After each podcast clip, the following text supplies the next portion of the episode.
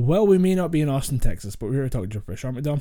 Yep. Uh, what's going on in Austin, Texas? Apart from RTX? Right now, it's just RTX. Right now, so it was just the, the kind of lead into uh, the first thing I wanted to get your, your story on, or your opinion on was uh, misbehaving Rooster Teeth fans. I think that's the most charitable way to put it. So, Okay. Just uh, as a general rule of thumb, you should never misbehave at a convention because I've come across people who have, and I should legally be allowed to punch you fuckers in the face because you take it too far every time. I'm looking at you, Deadpool cosplayers. yes. Uh, well, someone Fuckers. actually it's weird that you tell about taking it too far. I think this is actually the source of Talking about this uh, incident with uh, a fellow RT fan last night, and uh, well, there's been two incidents. One of which was, uh, are you aware of the the moonball thing that Achievement Hunter do? Yeah. It's like a highly, like a really detailed rubberized ball that they throw. It's designed to just nutshot Gavin Free time Yeah. after time. they actually home in on his nuts. He doesn't know this yet, but they do. Yeah. Um, so the, the the running thing has been that you have a, a moon ball in the office and you can throw it if you follow the following rules. One, it's not directly thrown at someone because that's cheating. Mhm. The idea is you get to bounce it off of the wall and you must call all moon balls. There are rules to these type of things, um, and it's a good laugh because everyone in the office knows what's going on. And if somebody shouts moonball, you just fucking duck and hope it doesn't hit anywhere sensitive. So No nutshots. uh, this week during RTX, they're doing a lot of Achievement Hunter Live stuff, including some they're an actual Achievement Hunter Live, which is just them doing the usual Achievement Hunter shtick in front of a live audience for like a couple hundred people, maybe even a couple thousand people. It's been a, an interesting project that they've developed, and it really does help change them from being uh, kind of regular content creators to a performance in their own rights. Hmm. And it started a couple of years back. There's actually a, an RT documentary about the the process of making AH Live, which will become um, uh, Let's Play Live, Okay. which is how they kind of sell it now, is because they involve people from the Let's Play family of uh, people they, they now work with. But it started off as just being Achievement Hunter, and every now and again for conventions they'll do Achievement Hunter Live, where it's just Achievement Hunter guys doing Achievement Hunter things. Mhm. And someone lobbed a moonball at a couple of members of the uh, the, the team when they were on stage Okay. just somebody from the audience just shouted moonball and lobbed the ball into the stage performance like they were part of the act and i think we talk about taking things too far um, we're talking about the with a friend uh, just saying uh, like i we think it's people want to get in on the act yeah. people want to feel like because these are like internet content creators are some people's best friends in a way Yeah. it's not a healthy relationship. It's not one I'd recommend. But some people view things that way, where they say, "Oh, I I watch all the achievement videos. They're like my best friend. Therefore, if I do dumb shit, they'll love it Yeah, as I'm much as I the love them doing dumb shit." So somebody loved the moonball. It I think it hit like a beer out of Gavin's hand and then bounced onto like Ryan's head or something like that. Like what the f- Yeah. total fucking cunt move. And uh, it resulted in RTX's official Twitter having to put out a statement saying, if you throw things at our talent or at our staff or at other members and like patrons of the convention, you will be removed, and no refund Quite will be given. Quite rightly. Uh, my thoughts on it, just taking you back to the whole uh, people see them as their best friends. I think when you're so public, when you're so readily available, people can just you can go on YouTube right now and type in Gavin Free Moonball or Roost- Achievement Hunter uh, Moonball, and you can watch that shit. People want to be in on the act. People think that it's a shared joke between Mm. just them. People get people get very possessive Yeah. about shit like that because they think no Moonball's my thing, Yeah. and then when they go to the Or Moonball's our thing, like Yeah. ours as in like the the viewer Yeah. and me with Achievement Hunter. yeah, this is our private thing. Yeah, and then when they go to the stage, they they just think, "Oh, I'm going to this. They're going to find this so funny." But in actuality, you just come across as a bit of a douche yeah. and a bit cunty. And uh, we've I've been talking about the uh, the this with like family members. We're talking about like the fact that stalking was a lot more rare, or maybe it just wasn't discussed as much. It's kind of hard to tell which way it was going. Uh, that, but I don't remember being that many. There's occasionally obsessive people, people who have uh, mental requirements that need to be met. Um, like people who uh, have unhealthy obsessions with people and stalk them because they're famous in movies. But I don't think it. I think we'll see more of that as we uh, as we get onto more con like personality based content. Yeah, And there's a lot more of that will come up, and I think it's like unhealthy obsessions because the uh, the things that are being made are based around a, a person's actual personality. You feel closer to the actual people making the uh, the movie or, or making these YouTube videos. And I think it's things like this are a little indicator of bigger issues to come.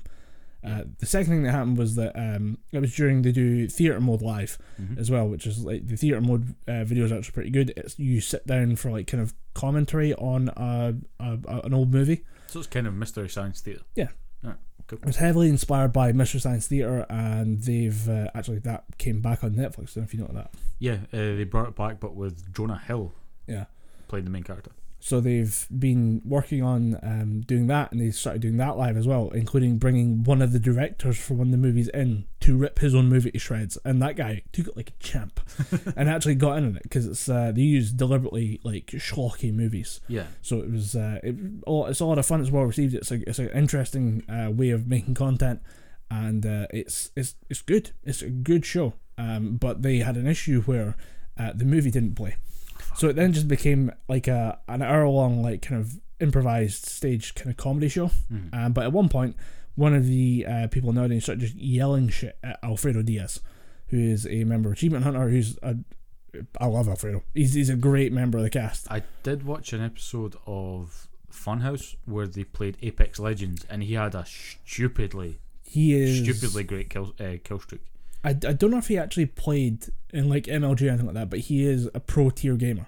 Yeah, Um, they actually had a good thing. Uh, they did they did like a series of sponsored videos where he was trying to push for platinum on Rainbow Six Siege, which is one of the hardest and like most competitive environments in PC gaming right now. Mhm. Is this? And he was uh, it was used to show off a, a fancy computer that I think it was uh oh, who's it? I think it's like HP's Oh, the uh, Omen. the series. Omen series, yeah, I think they were trying to sh- uh, showcase one of those. Um, but they just used Alfredo and said, "Look, uh, do you want to take one more crack at going like top tier player? Because the diamond tier is like 0.1 percent in the the player base. It's absurd. Yeah, My brother's not trying to do it every year. I think they've, they've managed it twice. Uh, like every season, they reset the status, and you got to try and get like a, a winning. The, the, like the actual rate of winning you have to achieve is like you can lose two games out of maybe 15 fucking hell. If you want to try and achieve diamond tier. that seems way too much of an investment.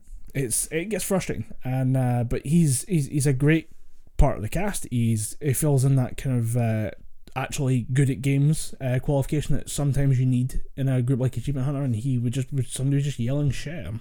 Like absolute abuse, like not there's about heckling and stuff, but somebody just decided to just go after Alfredo, and I'm like, why would Yeah. you heckle? But again, I think it's that thing of people want to feel like part of the gang. Yeah, people people don't see that there's boundaries. It's weird to think that. It's weird that we now think that, but people don't see boundaries with people online. Take the Alanah Pierce thing. People just seen, oh, pretty woman on social media. She's clearly open to things. I'm going to, She likes video games. I like video games. yes, I'm going to talk to her. Then I'm going to, you know, say all this Obsessively stalk her for Yeah. decades. There's no, there's no barrier between the person watching the videos or uh, looking at the pictures Mm. and the person posting them, and then they just think, oh, well, I've spoke, I've sent him a couple of Twitter messages. We're friends. I can shout whatever the fuck I want to him. He's public. He'll take it. yeah. And it's it's a very very sad state of affairs that we're now in. Yeah. That people just feel that it's comfortable to just heckle the shit out of people on stage. Yeah. Because you got to imagine, it's fucking nerve wracking for people to do this. Yeah. No matter how many times yeah. you go up there as well, like there's always going to be those uh, pre like the pre-fight jitters. Yeah, the pre-show jitter. Like Yeah. the, you could. The best example, the best uh, allegory I've heard for this is you could go on stage and perform a piece of drama, a piece of theatre a thousand times, Mm. but there is nothing stopping you getting nerves a thousand and one times. Yeah. It's always going to be there because there's always that worry. What if I fuck up? Yeah. That person who's gone up to perform does not need you going, "Hey, Alfredo, you're like a gamer, mate," or shouting whatever cunty bullshit he did at him. Yeah. Just eh, think about Yeah. it. People don't think about things nowadays. They Yeah. They don't engage the brain before they start shouting guttural feral sounds at people. Yeah, and it's a shame because it's happening within like the Rooster Teeth community, which Yeah. I know as being a great community. Yeah, there's there's oddballs, there's there's issues that will happen Yeah. inevitably when you have a group of a certain size. But at the same time, you were just kind of hoping that we wouldn't have to deal with this type Yeah. of bullshit. We wouldn't need a statement from RTX's official Twitter saying, "Hey, don't throw shit at the people we've uh, we've brought out to entertain you." I also think it's kind of a respect issue as well. Yeah, Because obviously we come from the era where it's just no matter what, you respect people. yeah, You, they could be from a different walk of life, they could have a disability, they could be different sexual orientation. You fucking respect them. I don't think there's any of that nowadays. I think peop parents nowadays are dropping the fucking ball. Mm. They just there's no respect. And then when they see again, it's all to do with this public persona. They just think, oh, they're out in the public anyway. Mm. They're used to being disrespected. I'm going to continue to disrespect them. maybe respect the barrier between a private life and a life lived on the internet as an Yeah. entertainer. But I think people are struggling with that. Ultimately, it's just their choice or their choice of job to make money. Yeah. This is how they've chosen to make money. Let them do it without harassment because you wouldn't harass a construction worker on site. Mm. You wouldn't harass a lawyer in an office. You wouldn't harass a scientist in a lab. Yeah. Why would you harass someone performing live? Yeah. Again, it's different for stand up because that's kind of part of their job. They need to prepare for heckles, but at the same point, if someone's doing a stage show, let them let them rock out. Yeah. Don't be a dick. Let the performance happen. Don't heckle and. It, I, I just don't see what you would get out of an experience where you're like, yeah, I was that one guy who just yelled shit at Alfredo Diaz that one time. You know, I, I think the the right move was the uh, we'll we'll eject you and you will receive no refund. So this uh, the, the the don't be a dick of the week is Those, those two dickheads twats from from, uh, RTX. RTX. Don't be a dick. Don't don't piss on people when they're trying to just you know give you a good show. it's not hard. Yeah, respect is not hard. It's very very easy to do. You just shut up. If shout out when it's appropriate. Audience participation is always very fun. Yeah. but not just when they're sitting there talking about the movie. Don't just shout "Oh, Fredo" or throw a fucking moonball at people. That's just, Yeah. especially if you're going to knock a beer at someone's hand. That's Yeah. just dickhead. I'm I'm I'm looking forward to seeing what is said and done about this because I, on the one hand, I don't think it would be discussed by members of RT. I think members of the community, like myself, should be discussing it and Yeah. throwing it down and saying, "Look, disgusting, abhorrent behavior." Uh, maybe fucking slow your roll there, you fucking Yeah. bitch. By all Uh, means, you don't want to crush the the level of participation, but you want to police it a bit. You, you do want to make sure it's being everyone's participating in a way that's actually beneficial as Yeah. opposed to being a twat. You want to be ex- inclusive of everybody, but you want to be exclusive of dickheaded behavior. But at the same time, I think this really we won't see much from uh, RT about this Yeah. because that's it is dickish, it is childish, and I don't think they want to give it attention and give it more kind of air. I think you might get some of the hosts having a little jab at it, but I don't think they'll, I don't No, think there'll be I, much. I don't think they, they do that. No? I think that's a bit much. I think that's the the just the right amount of oxygen this thing needs to become an issue, yeah, and you would see it happen again the next year and the next year after that because I think they're very good at policing that internally in a way. I don't think we'd see too much information come out about it, but at the same time, I want to hear from uh, people who were there and find out what's going on because I'll be I'll be checking through the Twitter and trying to find out what actually happened, Mm. what was said, what was. Uh, I mean, I know that about the ball incident, but I didn't know anything about what was actually said to Alfredo. Because the thing as well is that he is of an ethnic minority, so if someone was yelling Yeah. that shit at him, yeah. get that fucker ejected now. We don't have any time or place for that in RT community. So you just I- need, yeah, you need to you need to deal with that shit. And it's it's a very fine line to tread because you could start policing things, just saying don't shoot that, but where does the, you need to find that little sweet spot Yeah. of you know keeping the the talent and the the hosts and stuff safe Mm. and curtailing what the crowd can shout at people. Yeah. But I mean, the people at Rooster Teeth are smart guys, smart women, men and women. They know what they're doing. They Yeah. just need to talk to the people, and I don't think they're totally unreasonable. The No. fans, Uh, they can they'll be able to say, right, you took that too far.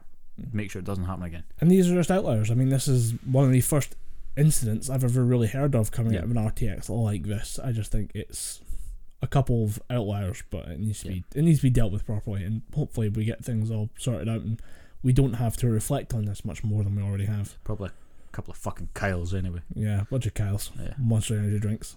Fuck them. We both had Monster today. That's Yeah, that's I a bad. You had had Monster, Monster. during our uh, recording of our Stranger Yeah. Things episode, and I had Monster this morning. I was Yeah. just I got those tall cans. The whole- out. yeah, the, the tall tins are, are bad. I used to think it was only three milliliters extra you got, but it's fifty three milliliters. Regular tin is five hundred milliliters. The mega monsters, they are mega monsters. Yeah. Five hundred fifty three. There's a lot of drinking in there. It's you should never. The thing about these energy drinks is that they they feel bad. Like the Oh, Red yeah. Red Bull feels bad, but it's small enough that you don't notice. Yeah. It's in you before you realize. Oh, I just did that to myself. Yeah. Oh, I should have just had a coffee. Oh, I should have shouldn't have done that. Just a couple of sugars and a tea, and guarantee you'll feel so much better than you would if you just drank a whole tin of monster. Yeah, oh, Or- but the Red Bull's gone before you realize it. A can of Monster. By the time you get to the end of it, you think, "Oh, that was this is this is a mistake." But I mean, I'm almost finished it. Yeah. By the time you're like halfway through a Mega Monster, you think, "I'm gonna die," I and this is my- gonna be on the death certificate. I can feel my insides liquefying. Uh, But the same, the, the reason why I had the monster during the Stranger Things recording is uh, I have an abscess right at the back here, fuck. and it's all infected and swollen and stuff. So I'm on these uh, antibiotics to reduce the swelling and the infection. Mhm. Fucking things wipe me out, man. Yeah. I'm on one uh, one pill three times a day. You know, dinner, uh, breakfast, lunch, and dinner. Mm. And I'm telling you, by the time I take one after dinner, I am ready for bed. Yeah. they just wipe me the fuck out. So that's why the monster was there. That's so strange that uh, an antibiotic has that level of effect. It's because I don't take them often. Mm. I, I really don't take them. I try and avoid any kind of medication really because I like to give blood regularly. So I like to have that shit clean. Ah, right. And I've been told that after about two weeks, the next donation's in the middle of August, so I'll be fine. But Mm. after two weeks from taking the pills, I'll be able to purge them all. Yeah. But yeah, I'm, I don't like taking antibiotics or medications really. I'd rather just sleep it off or you know Yeah. take some water and hopefully that kicks. Go from go for the the homeopathic. Uh, Yeah. Maybe, maybe we don't go that far. I say that, but I say that in the sense that I will just drink water instead of taking medication Yeah. because that's all homeopathy is. Yeah. You fucks. No, but it was it was it was water that's been left in starlight for forty eight hours. Yeah, it's in water that's filtered through diamonds. It's Cost you seventy two thousand dollars a bottle. Ah, fucking, I hate shows like that. My mum started watching them, and my sister in law, she they, they talk about them all the time. Oh, did you hear about this show? They went to America and they went in a bar and they bought a shot that was seventy two thousand dollars. First and foremost, a shot takes you less than three seconds to drink, even if it's a tall shot. Less than three seconds to drink. Yeah. you're literally drinking seventy two thousand dollars. Seventy two thousand dollars. Sort your shit out, drink makers. Stop making them so expensive. I, I It's frustrating. It's Yeah. what it is. It's frustrating. that my my reference point for this is always whiskey because Scottish. Uh, but the, Yep. the the value of a whiskey comes from its aging process, Yeah. and it's because it's how long it spends in barrels because it doesn't age in uh, in terms of like once it's in the bottle, that's it, it's done. Yeah. Nothing ages in the bottle, ages in the barrels. So it takes in the flavor of the barrel. So I when you have uh, like a seventy, how much time is seventy two grand for a, a bottle, let alone a shot? Because Yeah. I mean, let's assume there's a bit of bar inflation here. The actual cost of the bottle would be about one hundred and fifty grand. Yeah. It's How much time is a bottle worth in that sense? Like, Yeah. it- how it- long do you have to let it age to be worth that money? like when you get to stuff like cognac, that it takes like hundred years. Yeah. It takes hundred years for something to be worth even kind of close to that amount of money. It's just oh, that's you're paying for the experience. Actually, in t- in terms of whiskey news, did you hear that a Jim Beam factory blew up? I did not hear that. No. There was an entire factory. They lost about four forty five thousand barrels or something like that. Yeah. Blew up somewhere in the US. I was like, oh my god, what like that? That I can't wait for there to be a shortage of whiskey because a fucking a, a factory blew up. Yeah. I can't imagine Jim Beam would make that much of a dent because I had Jim Beam recently. Yeah, It's better than Jack Daniels, but I don't know how high that ranks it. Because Jack Daniels is good drinking whiskey with a mixer. It's not great straight. Oh no. Jack Daniels is horrible. Gentleman Jack, Oh yes. single the single barrel stuff. That stuff's good without a mixer. The single barrel, the the uh, there is actually a single barrel, the the Masters collection. Mhm. Oh my god, what the fuck did you people do? Yeah, regular Jack Daniels, not Yeah. great. Jim Beam's kind of a step above that. It's good Yeah. on its own, but more often than not, you will just need to mix it with some cola or something. Yeah. those drinks are designed to be mixed. It's mass produced. It's the I think it was being it's going to change now because the alcohol pricing keeps going up again. The, uh, alcohol pricing. The the fifteen quid bottle. Yeah, I That's where I think the limit is. Like, Same with vodka, same with rum, same with uh, tequila, or same with whiskey. If you have a fifteen dollar bottle it, or fifteen pound bottle, sorry, it's not that big a deal. The flavor isn't great. Yeah, I mean, you're paying thirteen pound for one of the little half bottles. Mhm. The, the half bottles that you'd go into your granny's house and you'd see on the little Yeah. little stand thing that all grandparents have. Yeah. Yeah, it's ridiculous. It's, I wonder where they get them. Do you just do you get a bus pass the bus Flat pass cap and the little nightstand to put your whiskies and stuff on? Yeah, that's it's. It, it is always the cheaper whiskey. It's probably one of the worst first whiskies that you get introduced to because it was my first whiskey. Yeah. But then I was given Black Label Jim Beam not too long after, and it floored me. But I was like, no, get rid of Jack Daniels. Yeah. Give me the Black Label Jim Yeah. Beam. Uh, Lost the- a whole day on that shit. Try the Devil's Cut. the Devil's Cut. It's a bit higher percentage. It is a fucking monster. Have you dr- have you tried the Red Stag Jim Beam? Yes, the cherry one. Yeah. It's it's okay. For The- someone who likes Dr Pepper, I thought it was delicious. I the thought it was great. have you tried the apple one?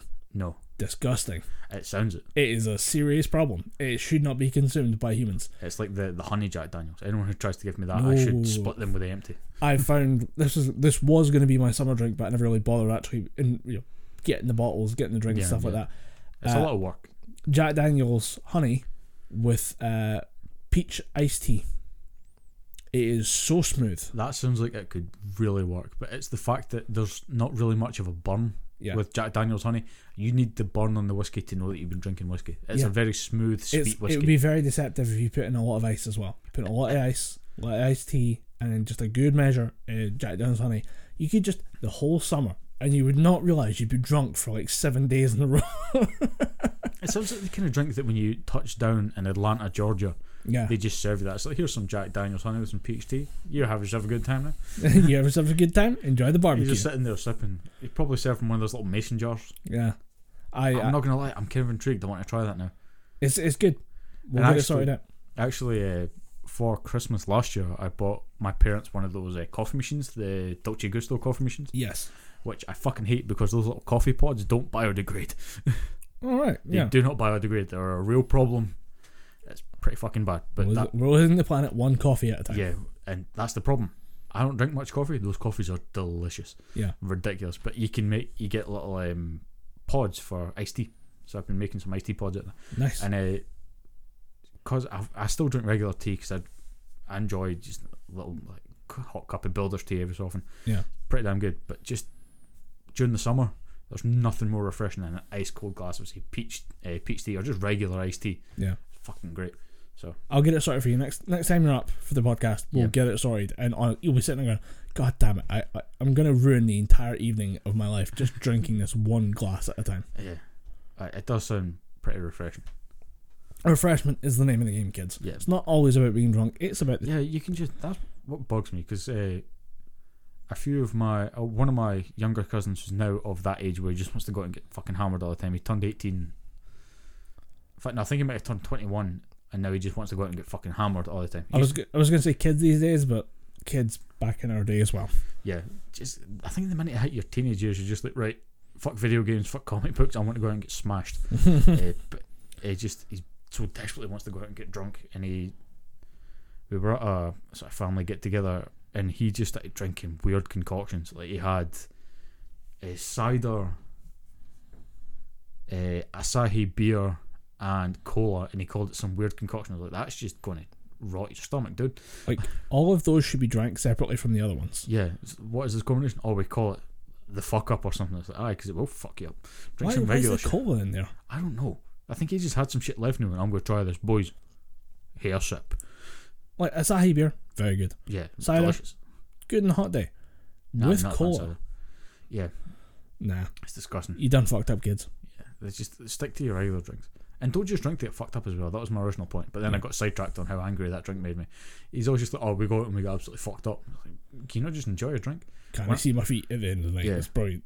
I was wearing bright white shoes and I thought I was floating. I was like, okay, that's good. But did you enjoy the drink that you had? No, mate.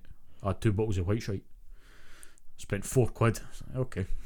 How how long did you have to wait in the hospital to get your stomach pumped? Ugh. That shit's paint thinner. Don't fucking drink. If it's in a shop and it's in, under four pound and it's labelled cider, Yeah. Strongbow, White Lightning, White Star, don't fucking buy it. That's one to grow on from Uncle Dom. Yeah, and I will say that it was a, it was an old hint from uh, The Rock way back in the day, and he was saying about uh, the, the top shelf stuff. You recover better from top shelf beer and top shelf booze Yeah. better than the, the cheaper like non-brand stuff. And I will say, having spent most of last night drinking Watch Evangelion uh, with a bottle of Maker's Mark, can confirm. Oh, yeah. Maker's Mark's so fucking good. When we talk about a quality whiskey, god damn. Yeah. Although I did recently try uh, Knob Creek whiskey. Ooh. Weird name, funny name. If you're a Funny. chi- man child than I am, but Yeah. ridiculously good. Because uh, at the same sort of family get together, with my wee cousin was like, I had the bottle of Knob Creek with me. Yeah. I just kept saying, uh, who, wants a bit of knob? You want some knob? you want some, want some You knob? want some knob in you? some dumb snob. knob Creek, Dom's Knob Creek. Who wants some Dom's knob? and that we was- have the episode title. that was endlessly amusing. and they were okay. You need to go home. I was like, ah, no, before you've had some in my knob. Uh, Ah. family get-togethers when you have a whiskey involved gets very fucking funny. It's- Very I. I never usually go to them, but I thought, oh, fuck, I may as well go to this one. yeah, I got the money for the booze to keep me Yeah. going through this. Oh I have God. some booze at the house. Yeah. Speaking of money, I wanted to get your opinion on another thing that happened Okay. recently with internet. Um, it was actually this is the a, story about Boogie two nine eight eight. Okay. I'm You did assuming preface this by- there. I know who Boogie two nine eight eight is. Yeah, um, Francis uh, lost a ton of weight. Yeah, looking not too bad for himself, but it seems like there's I don't know what it is. I think he's just pissed off Reddit and all the evil is being found. But uh all his like he has some weird thing about uh escorts. Apparently he had, No, I, I, I hope you're talking about Ford escorts, No. the car. No, No. all right. well, we will get to cars in a minute. Paid female escorts. Yeah, uh, which was I mean, if you're gonna do it, do it. I mean, who gives a shit? As long as you know nobody's getting hurt. Yep. Who gives a shit? Do your thing, dog. Um, just don't get caught because I don't think it's legal. No, it's not. so we he apparently just has very abusive relationships with escorts. I'm like, dude, what the fuck? Yeah. Um, but that's also been dug up from Reddit. Can't verify it. Can't really comment. But if it's true, holy shit, that's really horrific for somebody that's a very friendly, approachable YouTuber. Um, Yeah. seems a bit two faced, and based on the fact that his divorce was pretty messy and pretty much based on abusive psychological behavior. Yeah. Not a great look for a guy who's the the, the friendly face of YouTube. Yeah. And this one's really weird because he was on a live stream complaining that he was basically upsold on a Tesla. Like someone showed him a Tesla and he was like, oh, have a go, mate. I'll be fine. Like he was inducted into the cult of Tesla All right. and May and it went and bought a hundred grand worth of car that he realized he couldn't pay for as he was driving out of the dealership Fuck. and is now dedicating massive chunks of his stream to like saying, guys, I need the money. Like the shilling is next level. I'll show you. I'll send you the link to the video. It's pretty bad. It's like a ten minute thing of him being like, I fell for the salesman's thing, but I'm not gonna walk it back. I'm not gonna try and take it back to the dealership or get the, the contract cancelled or anything like that, or show any kind of buyer's remorse. I'm just gonna make you guys pay for it. And you got to say, as much as you know, Okay, first things first. okay. Every contract has a built in 48 hour cooling off period when you can take the item back. Mhm. It's particularly only in consumer contracts. And this is, I'm pretty sure this is global. Yeah. Any part of the country. You can take your car back or take the car back, take the item back and say, look, I've had a change of thought. I've had a look at my finances. I cannot pay for this. Yeah. Secondly, fuck your pride. You can't pay for the car. Take it back. Yes. Do not be a dick and bankrupt yourself. It is a hundred grand of car. It's a lot of money. So if you want to say I can't afford this car, it's quite reasonable. And yeah, you might get laughed at that Prius or the fucking Tesla dealership for being one of the poor people, but at the same time, you will be able to you know pay for the rest of your life. Yeah, you'll be able to pay for food and shit. Yeah. And uh, I I was listening, I watched the video, and I think to myself, how does someone who's quite uh, again so sells himself on the idea of being sensible, of being a you know sensible, relatable person on YouTube, find themselves being upsold on the idea of a car Yeah. to the point where you're dropping a hundred grand you can't afford, Same thing happened to and not by a salesman, by a friend. by a friend. Yes. Okay, first things first. Get Shitty rid, friend. Get rid of the friend. That's a shitty friend.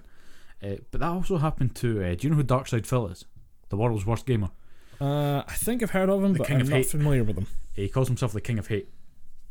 Genuinely the world's worst video gamer. It took him hundred and eight episodes, twenty to thirty minute episodes to beat Metal Gear Solid Three. Right. 15 of those episodes I am positive are him doing one boss fight. I I was convinced at one point that this is an act. I've watched all his just chatting live streams that have been uploaded to YouTube. Yeah. It's not an act. This guy is just simple. This guy is Simple. this guy is simple beyond belief. I'm pretty sure he has to get watched at all times. But he bought a, I think he bought a similar uh, similar situation. A boogie. He bought a thousand dollar, a hundred thousand dollar car BMW that he can't pay for, and every time he's live streaming on Twitch, all he says is, "Guys, I'm needing donations. Next car payment's coming up. I need your help." Yeah. How do you back yourself into that kind of corner? I think it's a weird part of uh, uh, I get In- that's a status thing as well, but the Teslas. It's part of being the cult and part of a status symbol, and you're going to stay with the planet. Yada yada yada. yeah, do you really need to play Mario Kart on your car though? I don't think that's the main selling point, but at the same time, I think it's part of like an instant gratification uh, issue that we have where people are just too used to just getting what they want and they'll figure it out later. Yeah, If you're gonna like, if you're gonna make money for YouTube and make money for Twitch and live stream and stuff, that's fine. If you want to ask your people for donations to do stuff, that's fine. But going out and just putting kind of the cart before the horse and saying, Yeah. "Well, I bought the hundred grand worth of stuff, you guys are gonna pay me for it," is the fucking dumbest thing I've ever Yeah. heard. How has someone not let that happen to themselves where they think, "Well, this is acceptable"? Yeah, my fans will help me. Yeah, I- I'll dig. They'll dig me out of this. Yeah. Like, See, to no. be fair, if someone said that, if I was following someone and they said, look, guys, my mortgage needs paid. You guys need to pay me. I would unsubscribe immediately. Yeah. I'd be like, fuck you. You don't deserve my. If it's on Twitch, four ninety nine a month. Yeah, I I, th- I think one of the worst videos that I've ever seen was uh, Colossal's craziest video on the Amazing Atheist, Mhm. who turned maximum shill every couple months on something new he's working on. And uh, there's some other stuff in that video, like uh, the Amazing Atheist burning his boil, b- burning his balls with oil.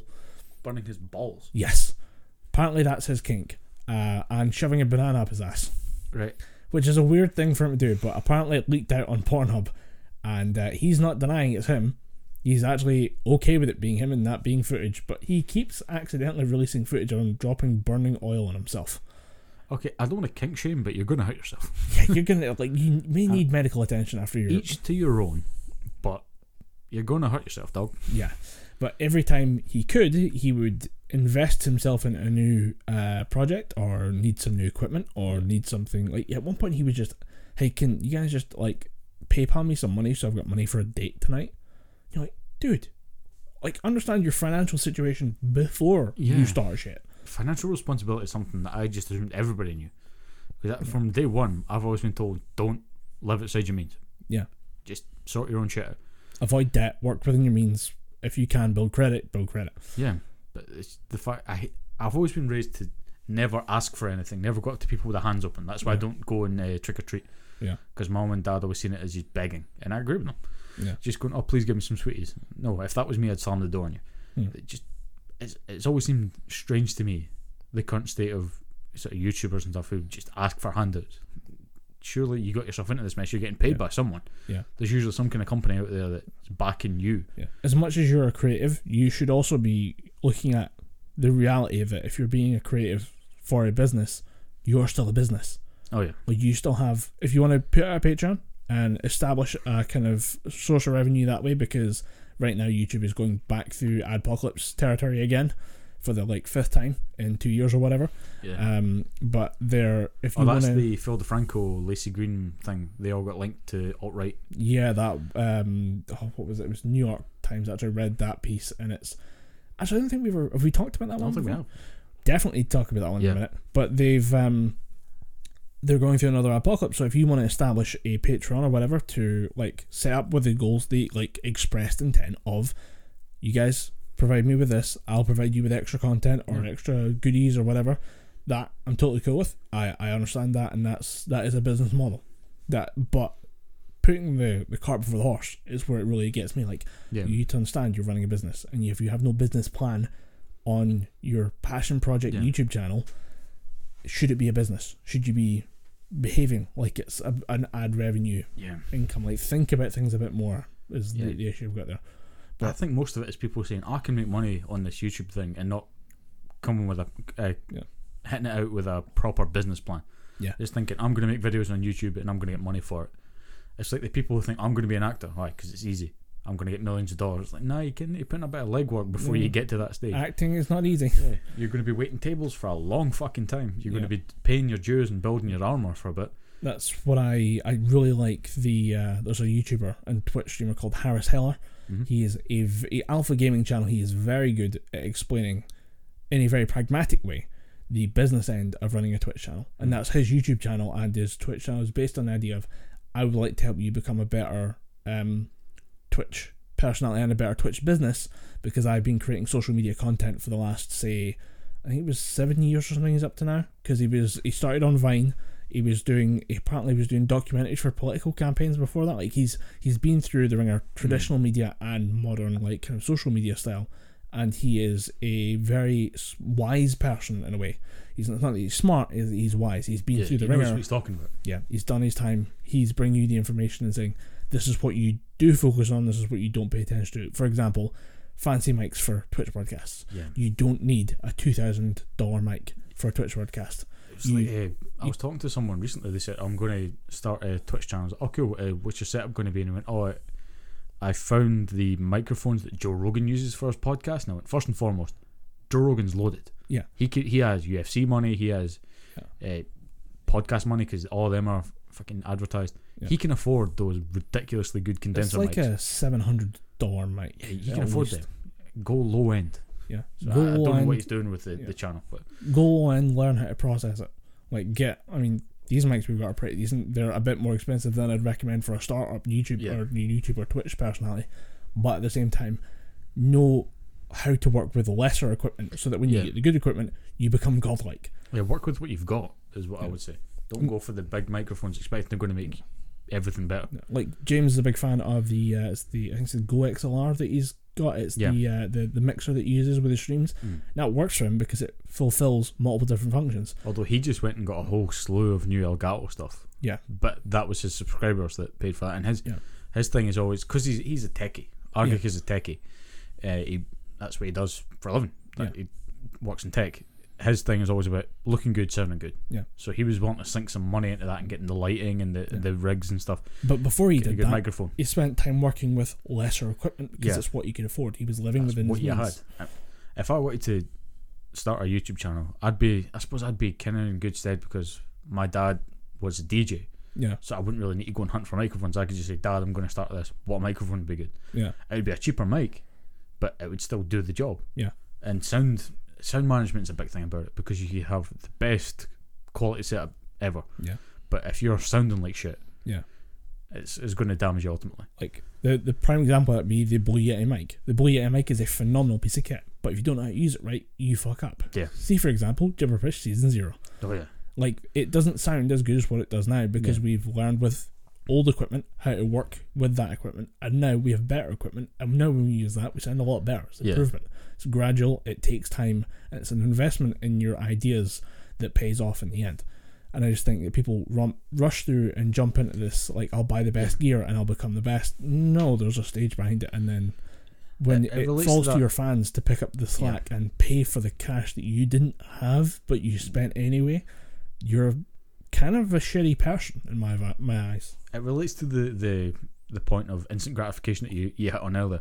People are not willing to put in the legwork. It's people. I kind of liken it to people who want to lose weight and just take the pills and the juice pluses and the steroids and stuff. Sure, you're going to lose weight, but you're going to feel like crap. Yeah. Do the legwork. You know, hit the gym, go out cycling, take, go out for a fucking walk. The easiest thing you could do is just get up off your arse and go for a walk. Work with a trainer to teach you the Yeah. right way to do things, and then when you're comfortable with that and you're starting to make progress, head out on your own. Yeah. Do your own thing. There's a guy at the gym who is very heavily overweight, and I see him every week. He's in there doing deadlifts Yeah. with a coach training him, so make sure he's got the right technique. And you- I've seen him change a little bit. He's only been in there a couple of weeks now, but he is losing a little bit of weight, and he's getting better. His deadlifts, he's lifting a little bit more.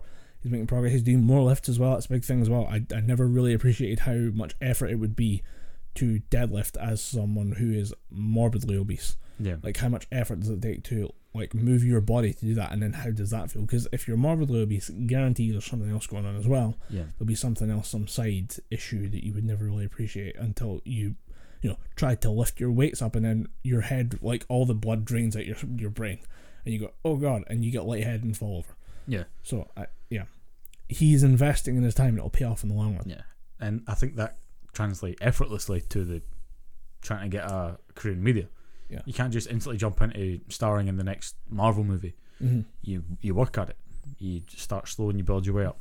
You're never going to go from, you know, radio talent to voicing the next fucking big AAA title from Ubisoft or Activision or something. Yeah, You, you need to work your way up. You you'd have to be a very raw talent. Yeah, you'd have to be a Troy Baker or a Nolan North or a fucking Kevin Jim- Michael Richardson. Kevin Michael Richardson or a Jim Cummings. I could sit and rhyme off voice actors all day. You need to tell me to stop. I, I was just thinking about this because we I think we talked about this last time was uh, like Nolan North uh, joking that you know the only way you can get in the voice acting industry is just wait for him to die. Yeah. Kevin Michael Richardson has appeared in two places I didn't see him coming, and one was uh, Love, Death and Robots, which is on Netflix, fantastic anthology series. Yeah. Ten out of ten would recommend. He appears uh, in one of the episodes, and you will know when it's him. Yeah, because very recognizable voice. But he appeared as well in uh, Crash Team Racing, uh, Nitro Edition, like the re remaster. of it. re-release, Yeah. Um, I've got I I bought it, and he appeared as a chicken, and I was like, yeah, Kevin Michael Richardson as a chicken. Yeah, what's up? Nice. But it's again, it's, it's just happy to see him, and I'm really glad he's still out there because again, Yeah, he's one of those voice actors consistently amazing throughout Yeah. the years. ridiculously good. Because he's done he's done big budget stuff like Family Guy and stuff, but he Yeah. still turns out for kids TV and stuff like that is the prime example of doing your legwork. Yeah, do your legwork, get a job, keep the job by doing the job more. And he still does live action appearances because he's in an episode of How I Met Your Mother. Really? Yeah, he picks up Robin at a bar. Hmm. I'm gonna go back and watch that. I've not seen that in ages. Don't don't watch How I Met Your Mother again. it's- Ted, what's his last name? Ted uh, Mosby. Ted Mosby is a serial killer. yeah, we, we talked about that in the past. Where I was like, when you think about it, he is really creepy. Yeah, he's he's hiding some bodies. Yeah. Oh, we uh we He's might killed talk some about the uh the New York Post thing about uh the Oh, yeah, yeah. YouTube alt right thing. Because I remember reading about this, but you spoke to me about it, and I thought, right, we, this could be a good talk point in the podcast. Because as far as I was aware, it identified certain people as being alt right. Then that bled into YouTube, and then YouTube started fucking running with this. The youth, the YouTube algorithm just Yeah. Well, the Went with idea it. is that well, first of all, there was that thing that uh, originally really pissed off uh, Joe Rogan about the, the kind of alt right dark web thing, yeah, where um it was a conversation about how one person is associated with another is associated with another. So you can basically have like lines drawn between people who have contact with each other by appearing on each other's shows, and you can link somebody who's very kind of casual, Hmm. like Joe Rogan, and then link them to like some of the worst people on the internet, like real alt right, white nationalist, Yeah. racist, homophobic people, like real horrible people. isn't that ultimately a straw man argument? Uh, Because what if I say, uh, just say what it example- was was shoddy research. yeah, there's one thing that I've found out about recently, and it's I've started to see it being used everywhere, Mm. even with people that I talk to regularly. The idea of the strawman argument is I could say, uh, you're drinking out of a Kopparberg glass. Yeah. You like Kopparberg. You like cider, and I could say I could mention some horrific fact about the growing of uh, Yeah. the fruits for cider, and the horrific fact about the conditions for the farmers that harvest the fruits. I could say you support that because you like Kopparberg cider. Well, the, the The, actual the two things yeah. are completely unrelated. All you've said is you like Kopparberg cider. The the the actual or the supposed definition of a, a strawman argument is that you take someone's you take cherry pick pieces out of someone's argument to make up a fake argument they would in theory make like I, I drink a cup or a glass, therefore I support something along the lines of horrific working conditions Yeah. of the farmers. But the you would attack the position of the strong man and make me look bad. Yeah. And then that's where it becomes a strong man, is that you attack the fake argument that you've made up Yeah, on my behalf. you go on the assumption of you like Kopparberg, ergo he must support horrific working, condi- conditions in Africa Yeah. for people who just like farm apples or whatever. Yeah, and So- it's something that I've seen used more and more nowadays. Oh, it's so obvious as well. And again, I was talking to a good friend who really needs to learn to shut his mouth every so often because he just it, it's literally just like a tin that he opens up and says, "We're going to talk about politics," and I'm just going to accuse you of wrong shit. Uh, we were talking about uh, clothing brands. Yeah. because uh, another friend of mine, uh, he's been on this real self improvement kick. Yeah. I've been really proud of the you know the physical improvement. Yeah. but is you know it's just I just want to dress better, I want to smell better, douchey as fuck. I want to smell better. I want to, I broke it down. Shower bitch. I broke it down horrifically for him. I went, oh, what? I asked him, so why do you want to look better? Why do you want to just act better? I just want to be a better man. And I went, do you want to know what the reason is? You're talking bullshit. You just want to get your hole. That is it. He's like, oh man, no, no, I'm just trying to be a better man. Bullshit. You are trying to get your hole. Then he don't sprinkle. Yeah. Don't put chocolate sprinkles on a turd and tell me it's chocolate ice cream with sprinkles. Well, look, when the ladies ask, you can say, "Well, just want to be a better Just want to improve myself. When the guys come around, When you're talking to the bros, yeah, you admit your shit. All right, you You admit- admit what's going on. You, it's cool. yeah, We would all do get it. Yeah, we. I get it. That's what I'm doing too. Dude, why do you think I've started? I, I've actually started putting wax and shit in my hair to make myself look better. But the conversation continued on because I've started liking certain brands of clothes. And, okay, what do you prefer? And I've started looking towards you know G Star, Quiksilver, Vans and stuff like that because they're you know form fitting and it shows off your muscles and stuff. I was like, oh cool. Then my other friend piped up and just went, oh brands are fucking. I hate brand clothes. I fucking hate them all. I was like, okay, why do you hate them? He went, oh because the working conditions of the people in the factories. And I went, okay, so I like brand clothes. And he went, oh you you support uh, horrible working conditions. I went, no, I like the clothes. I, That's I, it. I'd pay more for the clothes if it meant better working conditions. I don't mind it. Yeah, And just they went, oh, so you, you're all happy with people working for minimum wage to make these horrible jumpers? And I went, you're wearing three Superdry items right now. and you're trying to say to me that I support horrible working conditions? some hypocrisy going on there There's right some now. major hypocrisy. I didn't buy it. I went, so your mother supports it then? Because your mother bought you those for Christmas, didn't she? No, no one in my family supports brands. Went, They clearly do. That's that's someone who's just out there picking arguments, picking fights. Yeah, but he also tried to pick a fight with me because I said I hate fizzy lemonade, and I do. I fucking hate fizzy lemonade because I picked up a bottle of still lemonade, which is essentially just lemon juice, Yeah. which is delicious. It sounds like that guy is doing steroids but not working out and therefore has a ton No, of energy. He's tiny. I know, but he's he's, he's, fucking he's tiny. doing steroids but not working out. So he's just all the energy and all the pent up rage. My theory is that his girlfriend, his, sorry, his fiance now, uh, very happy that he's got his fiance. His fiance is the nicest human being in the planet. Yeah. You cannot start an argument with her. She'll just, you'll say to me, I oh, know where this is going. you'll, you'll like this. And she'll just goes, okay, as long as you're happy. Yeah. And I can just imagine her Like, he- fiance he- just going, the eye popping it, going, but I want to argue. I want to argue. and she's just going, okay, I'm going to go make dinner. And she just drops away and little flowers prop up when she's walking away because he's a fucking human rainbow. Yeah. But yeah, he's not getting it enough. He's He's, not just trying to pick fights with other people. He's not getting the argument he, he wants at home. He wants a little bit of conflict. Yeah, yeah. Yeah. But the, the but yeah, Anyway. that fucker uses strong man, straw man arguments all the time, and it, it fucking bugs me. And there's more and more of it popping up nowadays, and it just Yeah. pisses me off. and the, the the anyway the New York Times article New York Times, yeah. was Sorry, I'm oh, tangents. the, that was tangential to like the nth degree. The Yeah. like, you tangented on a tangent. You tangent squared. Yeah, I double, I, I broke the fourth tangent.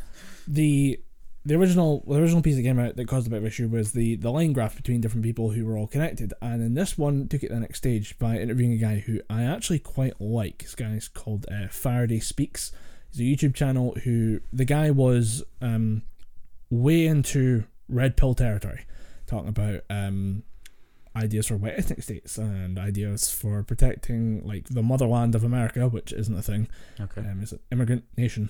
It's what Yeah. they do. It's the foundation, the core belief. Uh, you're rewriting history there, buddy. Yeah, this red, white, and blue American state that was discovered by an Italian. Yeah. Um, an Italian working for the Spanish. Yeah, Okay. you're Uh, clearly not red, white, and blue American, are you? Um, he has a uh, he's made some pretty good videos about how he's been working his way back to normality, but then has re- basically started going further and further left as well, but more uh, to do with social justice causes like social equity and stuff. Uh, that was it's, it's a good video. It's very emotional. It's, it's he it's him realizing the effect that certain philosophies have had on his life, and how because he's become so ingrained and engulfed in the culture in a way, it's damaged his life. Mm. And you know, okay, that's it's horrific, but it's a it's a reason. It's a human story of like the current political times. He was interviewed by the New York Times, who went into his history, and the one thing that really stands out to me was the admission he doesn't make in his YouTube video, but the one that he was talking about in the article was that he used to visit 4chan when he was a teenager. Like the dark part of like the the dark heart at the whole you know in the middle of the hellhole. Uh, the dark heart of the vortex. Yes, and he never really mentioned that in his YouTube video, which is very sympathetic and actually got me to follow him. But uh, he was basically saying that when he was doing it as a laugh as a kid, when he was 14 or 15 or whatever, he never really recognized what he was actually looking at. And then he actually started to just accept these things as truths. Hmm. And then he ran into more and more instances of like conflict with people that were close to him because they were very uh, socially forward, very progressive thinking or whatever Yeah. and he is then described like going further and further down different rabbit holes about white nationalism and ideas of uh, protecting the the white Aryan race or whatever, and the idea that you know certain things are in place because it you know it, it helps black people and uh, takes down black people. And he would work trying to dismantle systems like that, and uh, basically everyone he was kind of a piece of shit as a kid. But the idea that all this happened because he was in he was watching YouTube videos. I'm like, no, that kid was exposed to that way before YouTube. But the article itself is to do with YouTube's algorithm gradually pointing people towards right leaning sources. When you can say no, if you watch enough left leaning sources, you lean way into the left. You can get both results. It just depends on what you're looking at. It's just that an algorithm, a computer code, will not make judgment calls for you. You have to police your own watch time. You have to make sure you're watching, you know, what will inevitably make you a better person, whether you lean one way or the other politically. Hmm. And that you should maybe have the self judgment to stay away from Nazi content. I'm sorry, you're going to have to make that call yourself. Yeah. There's no argument that could stand up when you say, I just clicked on this, you know, horrible, atrocious video. Yeah. No one forced you to click on it. You chose that. Yeah. There's no argument that's going to stand up to your own choice. The the idea was basically that Can't blame society for It- making you watch Nazi videos. I I think it was the idea that YouTube was basically uh, slow boiling a frog. The idea that you would start in a very kind of central position, which is how we actually learned about the story, was because it was uh, related to Philip DeFranco, Yeah. who is a very centrist maybe slightly left leaning news source because I think it's just you know who he is. Yeah. Um, I think he just has slightly um, same thing. Uh, like the old Chris Rock joke. I've got some shit I'm liberal about, some shit I'm conservative about. You know, prostitution I'm liberal, guns conservative. Yeah. You know, people are you know have their own leanings, and I think the idea is that if you started from a centralist point and you started working gradually one way, you would never really notice that you know you're slowly boiling the frog, you're slowly raising the temperature up. Whereas if you if you were to throw like Nazi content at a person, you would inevitably have that person go, "Oh my god, what the fuck am I watching?" and they would immediately shut it down and stop watching it because they've been thrown in the deep end, thrown in a boiling pot, and would hop back out again. But the idea that YouTube's algorithm was gradually responsible for turning this all-American good old boy or good old good little kid into a fervent white nationalist is wrong. I'm like, first of all, that guy before he talks anything to do with YouTube admits to being on 4chan. Kid's not a fucking liar, Yeah. but he's admitting a ma- he's omitting a massive fact from the Yeah. case, and it's uh, it was the article itself was very kind of disingenuous and it's very kind of like oh look how like uh, he's gonna save the day by being ultra liberal and you know he's gonna speak out about this. I'm like yes, speak out about the uh, the translation from uh, like the gradual decline into an alt right state, but I think you're omitting a very key fact because I do think somebody at least there must be one person out there who started just watching one video and gradually shifted over time towards the right. Yeah, it's ultimately kind of comes back to the whole since uh, all the content is free, you can't really. I'm trying to think of the best way to put this. If you're watch, if you can't, uh, there's that sort of trickle down effect where you just think how how bad could one video be? Yeah. You watch one video that's maybe about. It's not too heavy on the subject, but there's enough there to get you interested and think I'm going to keep reading about this. And if you're an intellectual, you will poke and prod at the fringes of Yeah. what you're willing to accept. Yeah, and that has a snowball effect where people are going to keep people are going to keep looking for that. Say, well, I know about this, but this guy mentioned this subject, but didn't really tou didn't really go in depth. So I'm going to keep looking and looking and looking. Yeah. And when you're in that kind of bubble, that that YouTube vortex of just watching all these kind of videos, you start to form opinions that you're not really going to discuss with other people until Mm. they have, or unless they have a similar Yeah. point or a similar way of thinking, and you just start building up this idea of, oh, they're right. I get that. I sympathize. I agree with that. And it it can shift people's uh, perspective. You can you can end up down a wormhole and you can end up with this positive reinforcement feedback. Yeah. But I don't think I mean I don't know if it's the responsibility of YouTube to police that. No. And I, I think it's you need to be a lot more honest with yourself about who you are. Yeah, I think yeah that that leads into kind what I was saying. YouTube can't say, "Are you sure you want to watch this video about white supremacy?" They're just going to say, "No, you're watching content on our platform. Yeah. we're just they're happy for the engagement. There's no person at YouTube that's monitoring however many billions of people are on YouTube. Yeah. It's physically po- physically impossible. Yeah. You literally need to look at yourself and think, "Am I going to get anything positive from a video about Nazis? Am I going to get anything positive about a video concerning extremist tendencies in the alt right? No, like you need to self police this yourself. Yeah, I think people are just shifting responsibility away from themselves to a corporation that they just want to see. You know, they want to see people get money out of this. It's an easy target as well because Yeah. YouTube YouTube have been getting their name dragged through the mud with the adpocalypse and people not being able to monetize their videos and uh, people using their platforms for their own personal gains uh, for using you know that uh, particularly touchy subjects as their main focal points of their channels. To say that it's YouTube's fault is completely wrong. Mm. To say that it's your fault is correct Yeah. because no one's forcing you to watch No one forces you to log in every videos. No one forces you to log in every day. Nobody forces you to consume that content. You should be more honest. And you know, if you're having these, if you're having thoughts and ideas, and you're having you're discussing them with someone, and somebody vehemently reacts to them, like absolutely rejects your idea and Yeah. gets very upset at you for having that idea. Maybe you should stop reflecting and consider what you're proposing Yeah. and think about it from someone else's perspective. You know, practice a little bit of empathy as opposed to just blaming. Oh, well, the, the evil corporation. Like Yeah, the man's making me do this. you can argue that is it responsible for YouTube to have an algorithm that could lead someone down this way and therefore they make a profit off of it? Yeah. There's an interesting discussion. But is it their fault that you became that person? No. No. it's Don't like this. It's like this whole discussion on uh, the H3H3 channel with um, Ethan Klein talking about he, he put up a post about some uh, Instagram model, and it was Instagram versus reality, and it was her looking all airbrushed and Yeah, that one's acceptable. Then there's the, the reality one, and it's her looking like teared face, and she's looking horrible. Yeah. Like I suppose horrible is a. She's look, she's not looking her best. She doesn't look the way she does in the She doesn't look post. uh, all glamorous and airbrushed.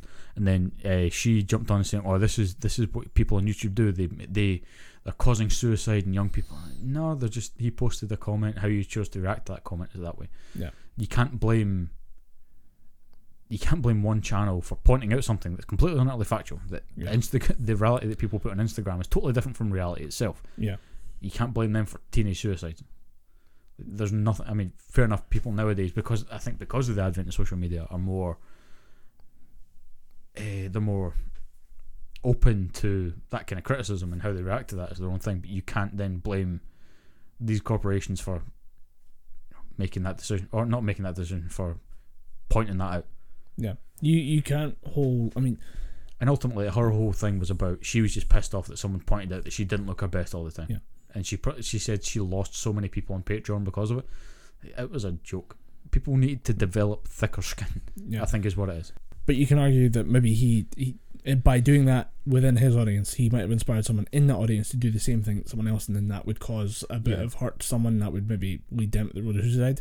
But to hold that, you know, to hold Ethan personally responsible for that for that person's hypothetical death wouldn't really hold much water. Yeah, that's that's her whole argument was just was just strange because she said, "Oh, th- he's causing suicide in teenagers," but there was no deaths linked to it, and there was no deaths related on.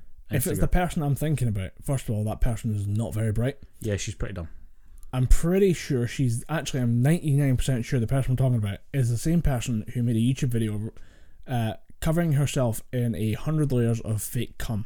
So I'm not gonna lie. I don't trust that person as being the sole arbiter of what happens and what's the best for children's mental health. Yeah, but I, Even though there is a very serious issue of the rise of social media and self harm. I just can use that as an example of you can't blame someone else for pointing something out, Yeah. but it's ultimately how you viewed that. You chose to you chose to engage. You chose to make that post. Yeah. Like, they've reacted to it a certain way. Yeah, and the fact that they do so by exposing the reality of the situation and then it hurts your bottom line makes me seriously consider are you genuinely in this for the children's mental health? Or are you trying to drum up controversy, get more attention, Yeah. and maybe gain back some of those Patreon subscribers you lost? And ultimately, that's why I hate social media. That's why I don't engage with Facebook. I barely use Twitter and Instagram. I fucking barely use. Every so often, I'll say, "Oh, that's a cool phone background. I'm going to take that." Yeah, But ultimately, I fucking hate using social media. I'm pretty tempted actually right now to get rid of my Instagram and then just use Twitter because I enjoy Twitter. I do find it very fun. Yeah. I enjoy having the conversations in there. I you know I have a community of people that I like to like follow and whose opinions I like to read. Yeah. And I think for me, it's mainly Facebook. yeah, It's yeah, Facebook is just it's shitty. If I could get rid of it, it's, just a dumpster fire. yeah, it's just that people are watching. It's, it's the Springfield tire fire. Yeah, It's just been burning for so long, and no one knows why it started. I would. What to do is make sure you've got the number of everyone you you regularly talk to on that. Do what I did is get the number of anyone you need to contact. Yeah, Get an alternative way of contacting them, and then just remove the app from your phone. I think what I might do is I might get rid of Facebook and keep Messenger because you can do that. Yeah. Well, That- just keep it off for a week, and yeah. don't d- take delete the app from your phone for a week, and then realize you don't miss it. Yeah. That's what happens to everyone who does that type of thing. Goes, you know, I, I it was weird when I first started, but then a week later, you know, I just didn't care that it wasn't there anymore. Yeah, I think because I've I know people that have done that. Uh, my sister-in-law, she she didn't use it. She lost her phone for a week because children are a, are a thing. Her, her her daughter was just okay. Phone's out of battery. Dropped the thing. the whole thing just spiderwebbed. So she, she, had to send it away to get it fixed, and she dropped it right on concrete, so it jostles around, and broke some things. So she had she lost her phone for a week, and she got it back, and she's seen all the apps and all the social media and stuff, and she's thought, I don't use half of these anymore. I'm pretty sure to this point, Yeah. uh, even if she said if you are getting, if anybody needs to get in touch with me, just text me or phone me. I'm not on Messenger anymore, Mm. and she was on that shit constantly. So Yeah. I would get every so often there'd be posts on Facebook just saying, Mm. she said, or Yeah. sister-in-law says this, sister-in-law says that. I think that may be the next step for me because I'm fucking pig sick of all the all the anti-SNP stuff, anti-independence, anti-union, just all the vitriol from both sides. just terrific. I want to start reading more into politics because it is something that particularly people of our age, need to get involved in because I've taken such a dismissive view of politics nowadays that I'm just so disconnected from it. Mm. But it's very important to be cognizant of. I think I need to go back in it, but Facebook is gonna. uh, You see it and you think, oh, I know that guy, I trust him, and he's posting that. Maybe he's got a point, and then you'll see arguments on the other side. So, I think, it, personally, for me, it just it might be time to hit the hit the pause button on social media. Maybe Yeah. just use Spotify sp- specifically. Yeah. I'd say I mean, I- I'd have nothing so complex. I wish I had such a, a complex reasoning for leaving uh, Instagram. I'm just all I'm doing is staring at tits. That's Yeah, all my main issue. That's Just, why I don't want to get rid of Instagram. yeah, I, I just I just started following Alanah Pierce. I would, that was the reason I uh, I left Facebook was uh, same as you. I'm just tired of seeing the same shit every week. But I kept Instagram because like, ah, a lot of good looking women in there. I, I enjoy seeing the content. It's fun, and at the same time, I'm looking now like, do I really enjoy the content, or am I just staring at them half naked? Yeah, And I realize that I am just I'm overly engaged yeah. In the the, sexual aspect of Instagram. you're letting the caveman brain, Yeah, the primal brain, kick in. And I realized, actually thinking about it, just as you've said that, most of the people that I follow on Instagram are sort of cosplayers and stuff. yeah. The ratio of like people who I actually follow that are friends, as opposed to people who I follow that are uh, like just models or cosplay models or fetish models, is ridiculous. It's- It's like Yep. I don't need to see all of this every day when I wake up in the morning. That's not a healthy way of looking Nah. at it. If you can't go a full day without seeing some, like seeing somebody in a cosplay, Yeah. I think there's more going on than just Yeah. that kind of behavior. If I described it to a stranger and a, or a psychologist said, "What do you think is the issue with this person who can't stop looking at the phone because every now and again they like to see titties?" and you, you you're probably looking at some kind of mild Uh, sex addiction. sex addiction case that someone would refer to, and you realize, Here's what Oh. they do: they put uh, one of those long lobotomy needles on with a hammer at the end, and just put a hammer at the side. Going right, here's the treatment. we're just gonna chisel this into your dick. Yeah, we're just gonna yeah, find that little lobe of your brain, and we're gonna get rid of it. I Go olden school. Go olden school on this. Jesus Christ. it's so old to use olden. we are in the olden school. This we are the olden times. one degree older than old school. I yeah, I, I think it might be a healthy idea to just remove that and then go back and reevaluate Yeah. what I want to actually look at and what the caveman brain part of me wants to look at. I think Yeah. might be a good idea. Yeah, just detox. I think that's something. I think it's something more people should look at because social media is a bad thing. Yes. It's it's connected people, but it's also opened up other avenues of bullying and mm. you know unwanted unwanted avenues of contact. I think just having a purge for a week, if you're really really if if you're not really too addicted to social media, five days. But if you're heavily involved with a lot of social media, take a month off. Just mm. purge yourself from all that shit. Yeah. Go for a goddamn walk. See some goddamn green. Yeah. We've we've put a weird we've put numbers next to social success Yeah. and we kind of have a game. We inevitably create a game out of it because that's what we do. Yeah. I just think I, I, recently I've had. By the way, this sounds like we're about to end the podcast for good. yeah. No, this isn't social media. This is anti. So this is us locking ourselves in a room for two hours to wax philosophical Yeah. about whatever the fuck. Because we it like. genuinely sounded like, and that's why this is the last episode of the Gibberpish podcast. No, except for weird abstract art that will be left across the globe for you to find. Yeah.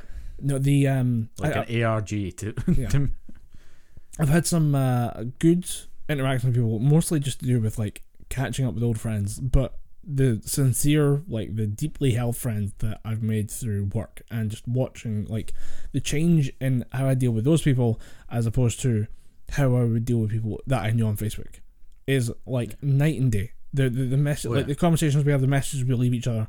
Like I left rambling rants to people, like just these long like catch up le- uh, messages, like letters. Like if you, I, I would essays. it's the effort I would put into writing someone a physical letter, Yeah, and it felt really good to do that, to have that actual conversation with people that I've- I just maybe missed contact with. yeah, But it's nothing like the like that's actual social activity.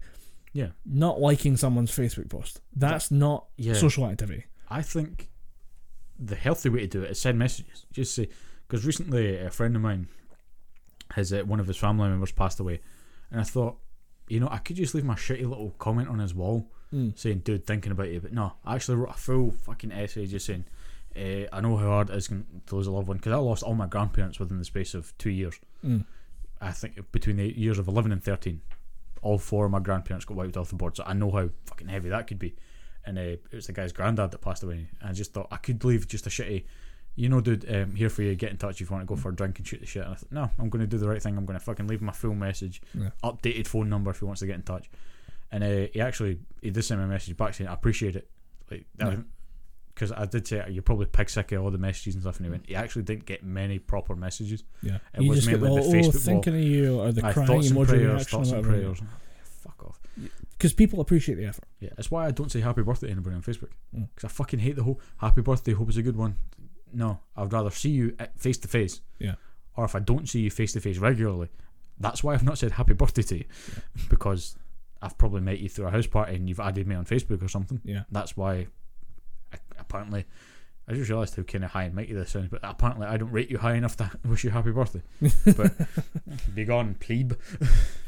No, it's, It's- uh, I hate the fact that it's can it's taking the the important message out of saying happy birthday to someone Yeah. and just replaced it with a couple lines of text Yeah. through Facebook. well, that was what one of the things that got me about it before I left the platform was uh, I had a birthday, and then a year later, I got all the like, get the birthday messages. Next year, got all the birthday messages, and realized that ninety percent of the people who left me those messages hadn't spoken a word to me since then. Oh yeah, That's the fucking point. that definitely got me because someone for my twenty fifth birthday, Yeah. three years ago now, Yeah.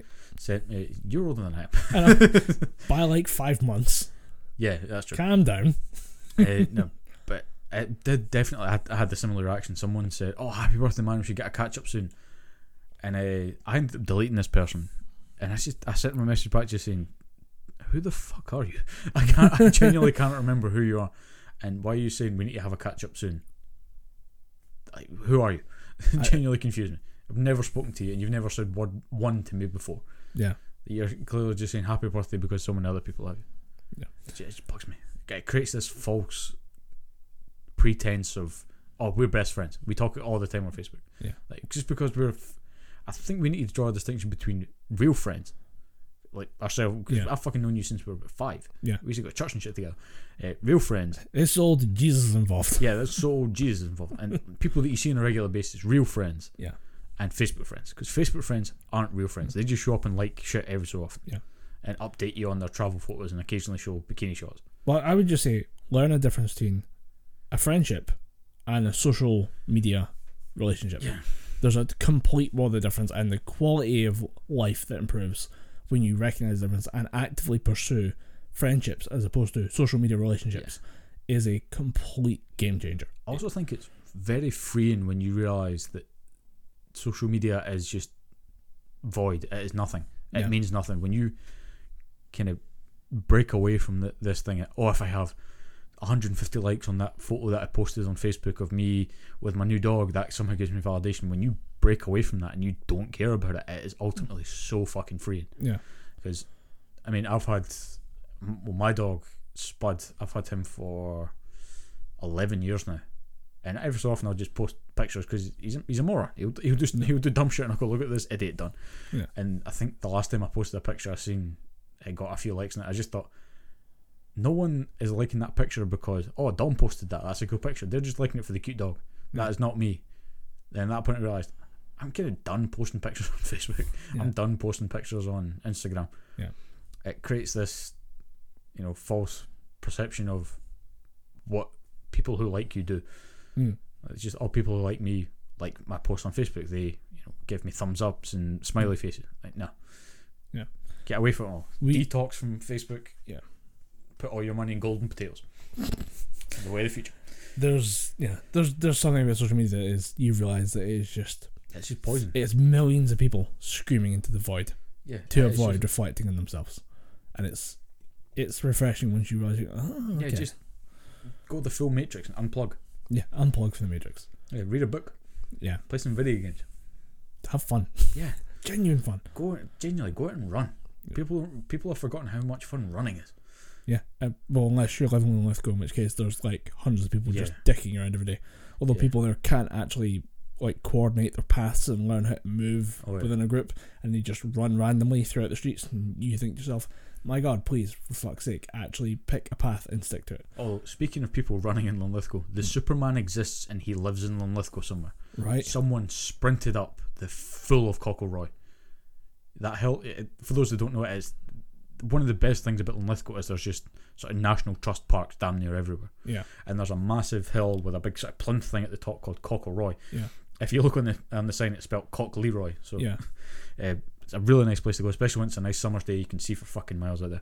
Uh, me and a bunch of my friends went up there recently because uh, one of the guys I hang about with, he has gained about six stone since he got married, Right. and really just wants to lose some weight. So he went right, guys, just want to go for a walk. yeah. So we went hill walking up Cockleroy, and uh, we got to got to the basement. said, right, let's get walking. Some guy just we just heard running footsteps, and he just said, "Watch your back, lads," and he bolted right up us and did not stop until he got to the top. Yeah. And I'm just sitting there going, that guy's lungs must be on fire. He went down Yeah. and did it again. I'm like, Jesus fucking Christ. Yeah. It was ridiculous. The Superman exists and he's somewhere in Linlithgow. There's a lot of hardcore runners out there on Yeah. Lithgow, and it, the the fact that there is a local 10k every year probably doesn't help. And there's it, the number of times you see Edinburgh Marathon uh, like finisher jerseys. Or the EMF, sort Yeah. Under Armour shirts. yeah, see those in the gym all the time, and I think it's just it's ingrained in the community there. And I think it would be uh, it wouldn't surprise me that that happens. But although for like Cockleroy the Hill, it's not that bad. Yeah. You could It's it's quite doable. steep. It's doable, but it is very steep. It's doable as a sprint, like as a tar- like as a targeted sprint. Like I am going to do this. Yeah. I'll go. I'll park my car, walk up, and I'll just do some hill sprints with Yeah. Cockleroy. Oh, one But- thing I have seen more of, is particularly in Linlithgow gym, is people wearing the uh, Linlithgow uh, pub mile t-shirts, Yeah. like the what they call it, pub crawl t-shirts. Uh, oh, what's it called again? I remember what it's called because everyone has one, and I think I had the card for one in my uh, in my, my wallet to get one done. But I just I've never actually gone around and done No, all seven pubs. Just can't be bothered. yeah, Don't go outside to drink. no, Some somebody talked about that at work. Thought, oh, I've gone out for a drink. I used to love going out for a drink, and uh, now I'm getting older. I think I'm gonna just calm down and just not bother. And I'm like, I've never had fun going out drinking. when do you people have fun? What, what's this fun that you talk about with the outside and the people? Looking back, I don't think I've ever had a fun experience about going out and drinking, except that one time where we ended up in Linlithgow at some randomer's house party that just ended badly. But that is a story in itself, in of itself. Yeah. Uh, that um, if I ever did com, if I ever did stand up, the story about how we ended up because it was one of those nights where just no one planned anything. Someone phoned, the night spiraled on from there. If I ever did stand up, that'd be the story. It's I your told. version of the Hangover, basically. Yeah, pretty much. Yeah. Uh, except there's an angry Asian lady involved. Uh, so yeah, if I ever did stand up, that'd be the story I was telling. But uh, I've never had a good story that's come out of drinking. I've always had you know good stories when it's been grab some beers, go around to friend's house, or Yeah. grab some beers, get some food, ha- uh, hang out at someone's house. But I do like the idea of going to a pub and just having a couple of beers. Yeah. It's something I want to do more of Yeah. but it's something because a lot of, a lot of people that I know are busy as fuck now, and I know come September I'm going to be busy as fuck again as well. But I always want this year specifically, I want to kind of take more time out to just go and sit in a pub, catch up with people Mm-hmm. because there's people that have only started getting back in touch with me now that because they're back in the area. I've started saying we should we meet up, go for a pint. Like, Absolutely, we should do that. Yeah. I want to kind of make sure that happens a bit more. Yeah. So after a quick break, it's time for a hard segue away from just social media woes in Yeah, general. we, we're kind of heavy and philosophical there. Yeah. and I apologise. A bit wanky. Not Yeah. unlike Neon Genesis Evangelion. Yeah, you started watching it. I did say I was going to make it all the way through. I just haven't had the time. I've been off all, like most of the week. I just haven't committed to actually watching the show. Uh, but halfway through, uh, episode 14, finished that last night. And I've got to say, it's, it's good. It- Yeah. It's really good. I mean, there's some complaining about uh, the redub and the fact it's been resubtitled as well by Netflix. And I, I got to say, I don't really know what people are complaining about because I've never seen the original. So No. its classic status is kind of not lost on me, but Yeah. I don't see it as being relevant to the conversation. But it's uh, yeah, I can see why people are digging through it and really picking it apart, and have been for like twenty years at this point. And uh, say it is it's of a time. It certainly has an age to it, and it's interesting to see where so many things that are just kind of standard now in mecha and just shown in anime in general kind of come from. Yeah. It's So good. you're you're saying that it's it's definitely over time. Would you say that dates it, or Um, yeah, there's some stuff there that I mean, if you didn't realize that this was the precursor, if you didn't realize this was the original, you would say this show is really basic. You got to realize it's not basic. It was never done before, yeah, this was the first of its kind? and I'm struggling because I, I'm on a site called uh, My Anime List, and you have you basically just catalog everything you watch, and it helps build that horrific fear that you realize you've wasted you know thirty odd days of your life this year watching anime. Um, the one thing though is you give each show a score, Mhm. And some people get really defensive about certain shows getting certain Can other scores. people see that your Yeah. scores? Um, if you've got them as a friend, or if you can look at somebody's profile, you can go through the list of everything they've watched, and you could look. Know, pretty sure it's searchable. yeah. Um, so some people will give me shit for giving uh, as a high school DxD tens every season because it's a masterpiece of just titties. Uh, so- See, I keep confusing High School DxD with High School of the Dead. They're not the same show. no, uh, High School of the Dead is a masterpiece. It's a it's a genuine Tarantino made a zombie anime movie. Like that's the level of just fun it is, and it only lasts for like thirteen episodes, All right. and there are With bullets going through. titties Titties. and yeah it's it's so wrong and so weird and so perverse uh, but it's great it's amazing like the, the show itself the, the the zombies the violence the gore it is everything about zombie horror films i like jacked up to like the not even 11 like 15 and then Hmm. uh filmed using basically porn parody actors but at the same time it's anime so it's not really films but you know you know what i mean like Yeah. it's everything's like almost a porn parody of itself um, High School DxD is a weirdly complex story about a guy being converted into a demon to uh, fulfill the pro- like fulfill the uh, wishes of his ultimate kind of I don't know if it would take class of MILF because she's a demon, but I don't know. She is the president of the school's uh, occult club who just so happens to be a demon, Okay. uh, which seems like the easiest in ever. Yeah. Like, why are you guys uh, covered in blood and like studying a pentagram? Well, uh, mm, well, we're the occult club. Yes, we're not Yes. demons at all. No, please come frolic with us as we are studying. This is not a hoax. I thought you made will that leave excuse. with your soul and your body parts intact. Total guarantee. Uh, yeah. So he um becomes unraveled in this world of angels and demons, and you know the way that like Supernatural started off as just being kind of vague and trashy and about hunting like the monster of the week, Yeah. but then got really complicated really fast as all the angels and demons got involved. Yeah. Same thing, Okay. but with anime, and again, basically a porn parody of itself. It's disgusting. Like the one to put it into perspective, Issei, the main character, his powers are based on uh, his emotional feelings for someone and his sexual attraction to the main lassie, Rias Gremory. At one point, he powers up by poking her nipples. I I struggle to think of the power this man would grasp if he was going to actually grab onto her, like oh shit, he'd t- go. take a handful and He'd probably go Super Saiyan Blue levels of power. Super Saiyan fucking throbbing boner. I think it'd be the problem. Um, yeah, he's. It's a weird show. I don't. It, I, I I jokingly put it as a ten because it's a fucking masterpiece of just absolute trash. Yeah. But at the same time, like you can't like when people are like, oh, I accidentally like I was watching an anime, it was really good, and then my parents walked in just uh, on the one sex scene, and they think it's all perverted. High School DxD is that one sex scene over and over and over and over again. For You 13 episodes a season. you could not overestimate how many times this show leads you right up to the point of like because it's um it's a light novel based thing and Mm. because it's Of course. it's an ecchi anime not a porno so it has to be as titillating as possible but never actually show you anything good Right. despite the fact it does have several topless scenes and every character in the show is stacked with the exception of one girl who's kind of bitchy but also kind of flat chested I'm guessing she's over a thousand years she's the tomboy she's the tomboy, right? I, mm, I'm trying to remember if they do the discuss her age. characters are always over a thousand years old or something like that. Yeah, it's a, it's a legal loli. Um, what was the? I think she actually might be an ageless demon. I can't remember. The show is that level of trashy. I don't think they care. I think they could honestly have just put a loli in there and said, "Yeah, she's 13. Who gives a shit?" Yeah, who gives a fuck?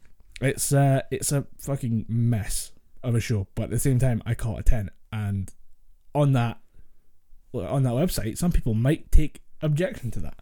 So I don't know how to grade Neon Genesis Evangelion because I'm grading it on a curve. But Hmm. uh, it, the curve is all the shows I've seen that before I watched the show. The only thing is they happened after Neon Genesis Evangelion and took inspiration from it. Yeah, I, I think ultimately, I'm guessing the shows that you're saying that it took inspiration from were the likes of some Gundams and Yeah. other sort of anime. All kind of boils down to if you like those shows and you appreciated the source Mhm. ultimately. Because I've heard but the source isn't great. It's not perfect. That's Yeah. the problem. Is the way it's talked about is it seen as perfect because there was nothing like it before.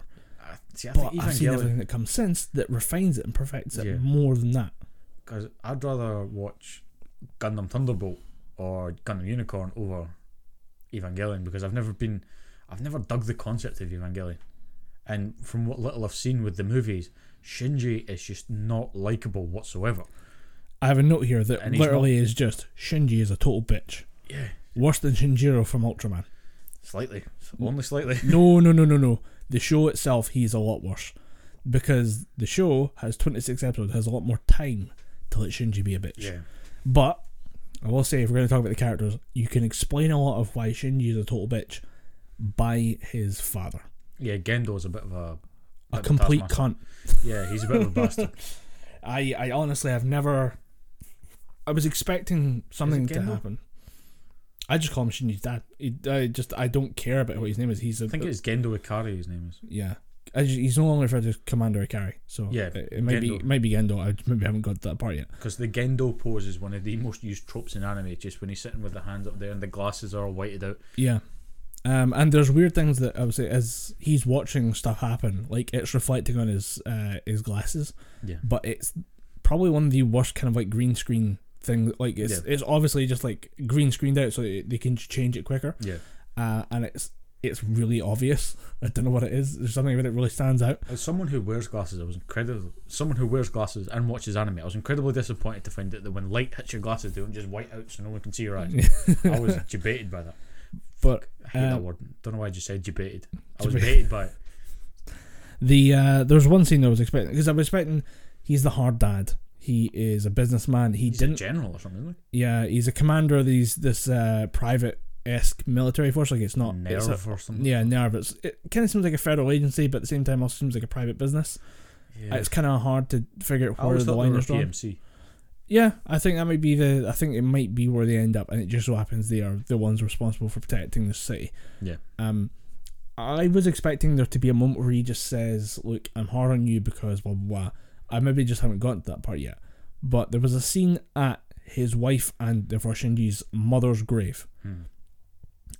Could not be more of a cunt at the grave of his uh, of his child's mum. Honestly, and, like they spend most of the time just silently staring at this, and there's something we'll talk about later, but silence in this show. Yeah. Um, but he is there with his son. The perfect opportunity for a little kind of Heart to heart. heart to heart or bit of an olive branch extended. Say, look, I'm putting you through hell, but there's a reason, and Yeah. there's you know you'll understand when you're older or something like that. Nothing like that. He's just a complete cunt. Stands there, tells him, "Yep, you're, this is your mum's grave. This is where we buried her." Honestly, though, it's a lie. There's no body there. We couldn't find her body. That's just a grave to make things easier for you. Jesus Christ. And you're like, what the fuck is wrong with this? Like, Yeah. I, I mean, I'm hoping there's some explanations, maybe not a redemption, but an explanation of why he's like that. Maybe it's because he is the fate of humanity holding in his. Uh, uh, Everything he does might affect humanity, and that therefore explains why he's a total cunt. But at the same time, From what, it's it's bad character. It's a bad character. yeah. From what I've always seen, I've always thought that he has so much riding on him in terms of you know beating the angels and shit like that Mm. that he doesn't have time to deal with the kid. Yeah. But ultimately, even the shittiest of dads Yeah, eventually takes some time to deal with the kid. yeah, But this guy seems to have transcended Heihachi status from Tekken. and uh, those who don't know, uh, in Tekken two, or no, I think it's in Tekken one. The one of the opening cutscenes is a young Kazuya Mishima fighting an older, uh, older than Kazuya uh, Heihachi Mishima. Obviously, it's his dad. I don't know how to explain that, but young Kazuya, young Kazuya is fighting his dad Heihachi. Heihachi beats him because he's, you know, older, stronger, faster. And at the end of it, he just picks him up and throws him into a volcano. Literally, just goes because the whole. I should also say that uh, Kazuya Mishima has a thing called the Devil Gene yeah. that is would basically supplant Heihachi, and Heihachi's all about money and power and what have you. Mm. Or at least that's how I look at it. So he just goes, oh, "I'm going to rid the world of this Devil Gene," and throws a twelve-year-old boy into a volcano. Fucking get eaten, boy. Yeah, literally, he just he carries on like this. Doesn't even cradle him or anything like this is my son, my failure. He just goes, "Nope, Later, kid. I'm gonna go and bang your mum some more. Later, nerd. Maybe the next one won't be a complete failure. Fuck you. into into the volcano with you. And uh, yeah, I just there was actually talk about like a, a a basic father would have done something to help Shinji at this point. Yeah. There's actually a scene earlier in the show where uh, there's a power outage, but just before there's a power outage, Shinji's trying to call his dad to explain that he has like I think some like uh thing he has to do where he's to interview his dad and he's trying to arrange to come see him like he has to book a meeting because Mm. his dad's a cock. Um, he actually like on the phone with his son says, "Why are you bothering me with this shit? I have someone assigned to take care of you so that I don't have to deal with this." Now that's a horrific breakdown to give to your kid, who, Yeah. by the way, at the start of the show, it's explained he hasn't seen the kid in three years. Yeah. But at the same time, like to say that on the phone to the kid you're trying to shove off to the side Yeah. might be one of the worst things I've ever seen anime anime characters do to each other. Yeah. Social security or social services should be on the phone to Shinji anytime. They just go, yeah, your dad doesn't want you anymore. You're gonna come with us. Like, if you're going to be mad that the help isn't helping you raise your child, would you at least have the decency to do that on the phone to the help, not on the phone to the child you're trying to get Yeah. rid of? Get in That touch with yeah. if that happened in real life, we would gladly lock up that parent. Yeah. But because this guy is, you know, saving humanity from horrific monsters from beyond space and time, it kind of does make sense in a way. But at the same time, it's a bad character in a way. Yeah, it seems very one dimensional, but Yeah. I'm kind of hoping because I'm I'm still waiting on another person in my family finishing it before I watch it, but uh, I kind of hope they redeem him somehow, or Yeah. explain why he's so hard on Shinji because it just seems like it seems like the kind of character that you get very bored of very quickly.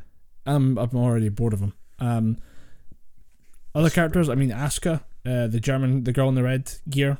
Yeah, I like her. She seems fun. Bit of a bit of a bitch, but she's the kind of bratty genius pilot, so it's kind of to be expected. she's the prodigy pilot. Yeah. Um, my favorite though is uh, Misato Katsuguri.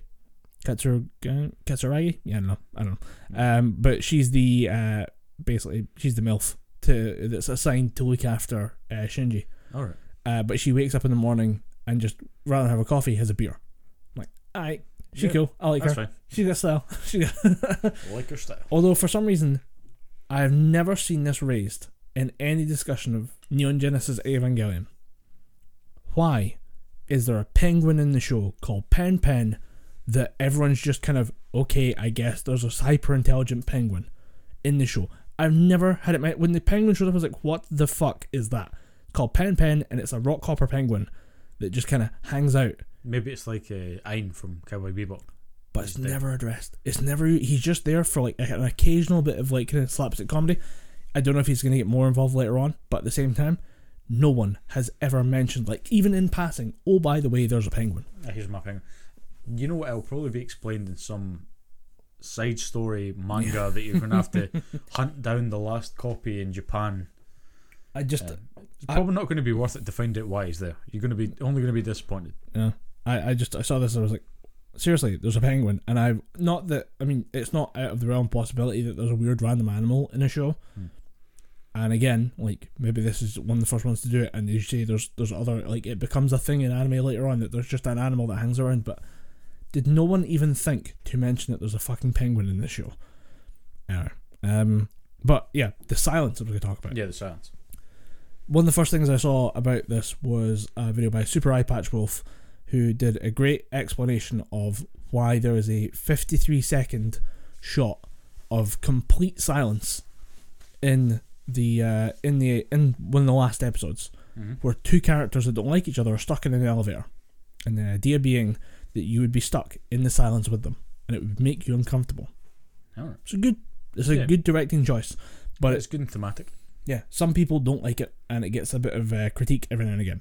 And I thought this was the only time this is done. The number of still shots with nothing going on in the show is absurd.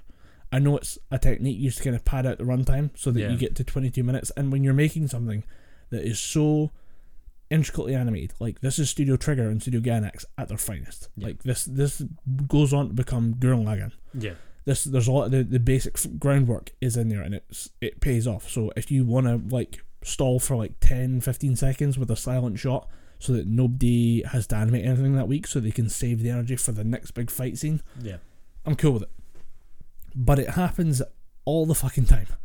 Uh, there was at one point, was, I didn't realize it was 50 seconds for the elevator shot uh, that was talked about as part of episode 22.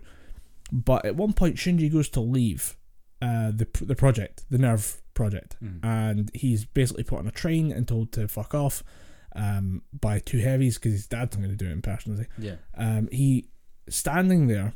They they reveal that Shinji never got on the train to leave, and he's going to come back to the NERV project. They do that by having him stand on the platform holding his briefcase after the train pulls away, and it's him staring at uh, uh, Misato, like just looking at her and just nothing, complete dead silence. If I, if we did this, if we actually went to like the length of emulating that silence on this podcast, people would check their earphones to make sure Yeah, they hadn't make sure they automatically turned off or something or broken or something like that. It's it's like the longest fucking pause ever, and I was like, okay, they're gonna end it now. Like they're gonna build up the silence, and I get it now. It's uncomfortable. Nobody knows what to say to each other. Nobody knows what Yeah. to do. Nobody knows how to react. That uh, Shinji's gonna come back and maybe try and make another go being a pilot. But at the same time, it's so fucking long. Yeah, I mean, I've always, I've always never been a fan of those silent shots in anime. Anyway, anime or movies, because there's always the shots, particularly in your your action animes, where there's the two people about to face off, and then there's the there's usually the sword, like the clasping the sword and the Yeah. hilt. Then you hear the wind roll past. Then there'll be a good 15, 20 seconds worth of silence. Then they'll rush at each other. Yeah, I always hated that. I get it's building up tension and- and Yeah. showing you how much the characters are th- overthinking things. Yeah, and, show them it's just like, well, if I do this, I leave an opening and he'll cut my head off or something. Yeah. It's it's good to build a thing, but having fifty three seconds worth of it, I think it's just too much. I think you're Yeah. pissing people off, or you're trying too hard to create a theme. yeah, And I think that's where I ultimately don't like Hideaki Anno's work right. because he tries to create too much of a theme. He tries to force it a bit too much. Yeah. And I get that the guy's a revolutionary director because I've seen some of his stuff with the Evangelion movies, and I've watched his Godzilla movie, Shin Godzilla. Mm. It's really good. Very heavy on the themes. Yeah. Uh, it, it ultimately kind of tries to make you sympathize with Godzilla a little bit, which is weird to do Yeah, because it shows you him like recoiling in horror as he's getting shot and Yeah. the, the pain on his face, as much pain as you can get on the face of a giant monster yeah, when he's getting the oxygen deprivation machine shoved down his throat. Because that's ultimately how they kill just choke him out. Yeah, they just choke him out. They shove all these wires. We're gonna choke him out from the inside. They freeze him from the inside out. Uh, he ultimately, I think he goes just a touch too far Yeah. with it. But ultimately, I don't think Evangelion is for someone like me. Evangelion is for people that are heavily into sort of the anime and manga, Yeah. not just ma- uh, mecha anime and manga. It's it's Anime a lot, in general. It's a lot. It's very dense, and you were talking about like forcing a theme. Yeah. I'd heard that there was uh, allusions to Christian mythology, and well, you know, the main enemy is called the angels. Yeah, So it's going to be, and it's it's that classical view of the angels that I mean, people are like, oh, an angel is such a nice caring figure. Uh, if you read the Bible and go to the Old Testament, angels are fire and brimstone. yeah. They do not fuck around. Yeah, they they do not fuck about. And that idea in Supernatural that uh, they would, you know, show up at one point and we just realize that, well, time to deal with the, the monkey people as uh, best we can, and we might as well just annihilate them. Any objections? Nah, not really. Fuck them. Just. Like, just annihilate everything. Like, it's that level of, like, the angel metaphor of just, you know, it's not human. It doesn't have human emotions the way we think of things. It just says, well, I'm going to take the most logical path, which is annihilate humanity. Uh, the only thing is, that's not the most important part of the show. The most important part of the show is the fucking constant bombardment of crucifixes. Yeah, a lot of uh, Christ imagery. It's so it's it. Some I was thinking maybe it's gonna be kind of subtle, slid in in little places, not even kind of subtle. They hit they hit you over the head with it in a few scenes from what I've heard. It's almost a little much in Yeah. places. I'm like, okay, I'm only 14 episodes in. I've seen about 20 crucifixes so far. Not only in just the design of the si- like, there's sometimes you just see it subtly in the design of certain things. Yeah, And there's other like at one point I saw it in the in a roadmap of like one of the like parts of Tokyo Three. I was like, okay, there's a crucifix there. I spotted that. They then fire a laser beam down it to highlight the fact that it's a crucifix by having it blow up in the middle of like a cross section so that it blows out like it fires down the street, yeah. blows up in the middle, and then just splits out into a fucking laser beam cruci- uh, crucifix. I was like, guys, this is not subtle. Yeah. This is not good. This is not re- like if this was revolutionary. What were we doing before? Yeah. I mean, if maybe before it was unsubtle hint. Yeah. Now Hideaki Anno just wants to beat you over the head with it. Yeah. So I mean, I'm going to keep going with it. I'll give you final thoughts next week or next time we do a podcast. Yep. Um, that I'll watch all the episodes. I'll get the movies done as well because there's the uh, end of Evangelion. and Was it Death of Evangelion or whatever? Uh, the only ones I know that are the Because there's the, the 26 remakes. main episodes, and then there's two movies to follow up because the Yeah. ending of the show was a bit, yeah. So they wanted to actually end it with Yeah. a movie. I think And there then is did it with definitely end of Evangelion, and then there's another one. There's I'm another sure. one. It's Death of something. The only one I know, the only movies that I know of were the 1.1, 2.2, 3.3 ones, Yeah, and that's just retelling the story of the show. yeah. I might But go and watch those see if it's sure. any better because at this The point, animation is definitely better. not hard. They clean it up a lot. Yeah, And the I- fact they redid the whole thing, I think that's why it took so damn long to come out. it's uh it's feeling like a bit of a slog not just because it's a heavy meaty intellectual anime it's because it's clunky as fuck Yeah. and it's aged and it's uh it's taking a, a time to get through it Do and you just think that your modern anime fan has grown past the the heavy hitting aspect of Evangelion? Do you think they've just over and they've grown out of it? They just think, oh, we have other things that do that better. i think it's there i think you're right on the idea that there are other shows that do it better Hmm. and I think it's hard to appreciate a classic with current technology. I mean, I've had discussion before of um, someone who talked about Star Wars because they saw Star Wars before, well, when it came into cinema, Mhm. like the first time. was literally the phrase, "There was nothing like this Yeah. before this happened." And I do think certain things deserve a little bit of, uh, of relevance or, or reverence. Sorry. Um, when they have that status, and I think Evangelion probably qualifies for it. yeah. So I don't want to be kind of betraying my own principle. They were saying that uh, things should be observed with awareness of where they were presented. Hmm. Um, so I mean, like, it, I, but this just feels like um, Citizen Kane. Like it feels that way that it's it's a classic. It's the one of the best things ever made. But since then, everyone has learned from that thing Yeah. and has presented things better, or has done things better than Evangelion. I think it's it's hard to judge it right now as someone who watches more modern things that do things better than Evangelion has done in certain places. Hmm. But at the same time, knowing that it was never done like this before, yeah. I got You got to appreciate it on that It's level. good to see the origin point, but I just my my worry is that it gets a free pass Yeah. because it's the origin. does it get a free pass because it's the origin, or are people going to look at it more critically now? And I suppose with the air quotations controversy about the the alterations, does it get downvoted Yeah. and then shifted from the public eye? The main thing that people want to moan about is the fact that the the ending the, the ending of each episode used to be "Fly Me at the Moon," Yeah, but they can't get that now. and they can't get it, and it's like, oh, it ruins the entire. Sh-. No, it doesn't. I'm sorry, I'm watching it right now. Doesn't I don't care that "Fly"? I hear, I know "Fly Me to the Moon" Yeah. by Frank Sinatra. I've got it playing in my head randomly at any point in the day.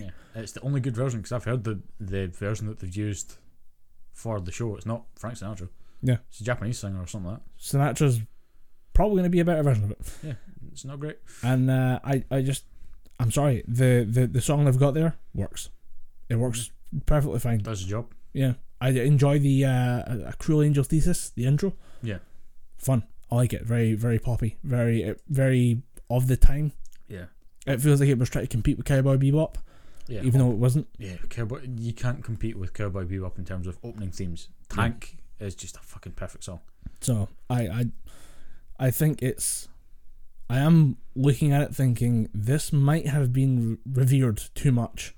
Yeah, There's criticisms of it that are being ignored, but I, it's still fine. It's still perfectly. yeah, I think like you said, I think people give it a free pass because it was so revolutionary at the time. Mm. Upon rewatches, people are just thinking it was rev- it was good at the time, so it's ultimately still good now. No. it, it just seems like a kind of show that again talking about what I spoke about earlier Mm. there's just too much hype about it Yeah. To bring it back to the idea of that, the, the Mal website. Yeah. To give it its score there is 8.4. The highest is, I think Death Note might still be the highest rated anime on there all the time. Because you, it's pish you love it or hate it, yeah you gotta admit, it's very well made anime. yeah I'll, gi- I'll give It's you that absurdly good. yeah, really well really well drawn really well animated It might not be your thing, but at the same time, Yeah. it's still a damn good show. again it's, I think it would be it would be a fantastic show if they ended it five episodes earlier Oh, end it after L's gone. yeah when L L kicks the bucket have that as light or Kira's big big victory then show him then just leave it at that don't do this whole uh, Kira has to die.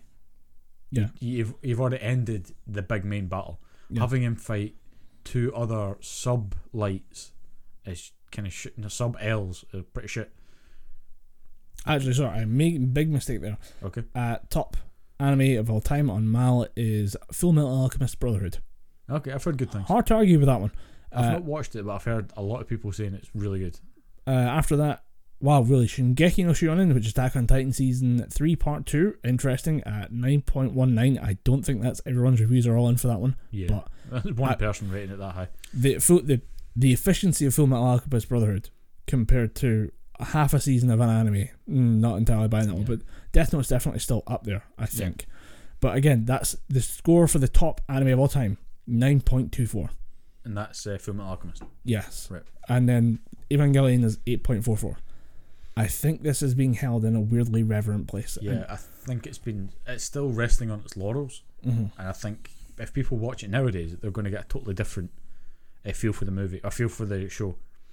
Because one of the best rated superhero movies of all time is the original Batman movie, but I went back and rewatched that recently. It's a good film. Um, Tim Burton directing the Batman movie actually kind of fits the theme of the overall movie, but it's still not a it's not a great not Batman perfect. movie. Yeah.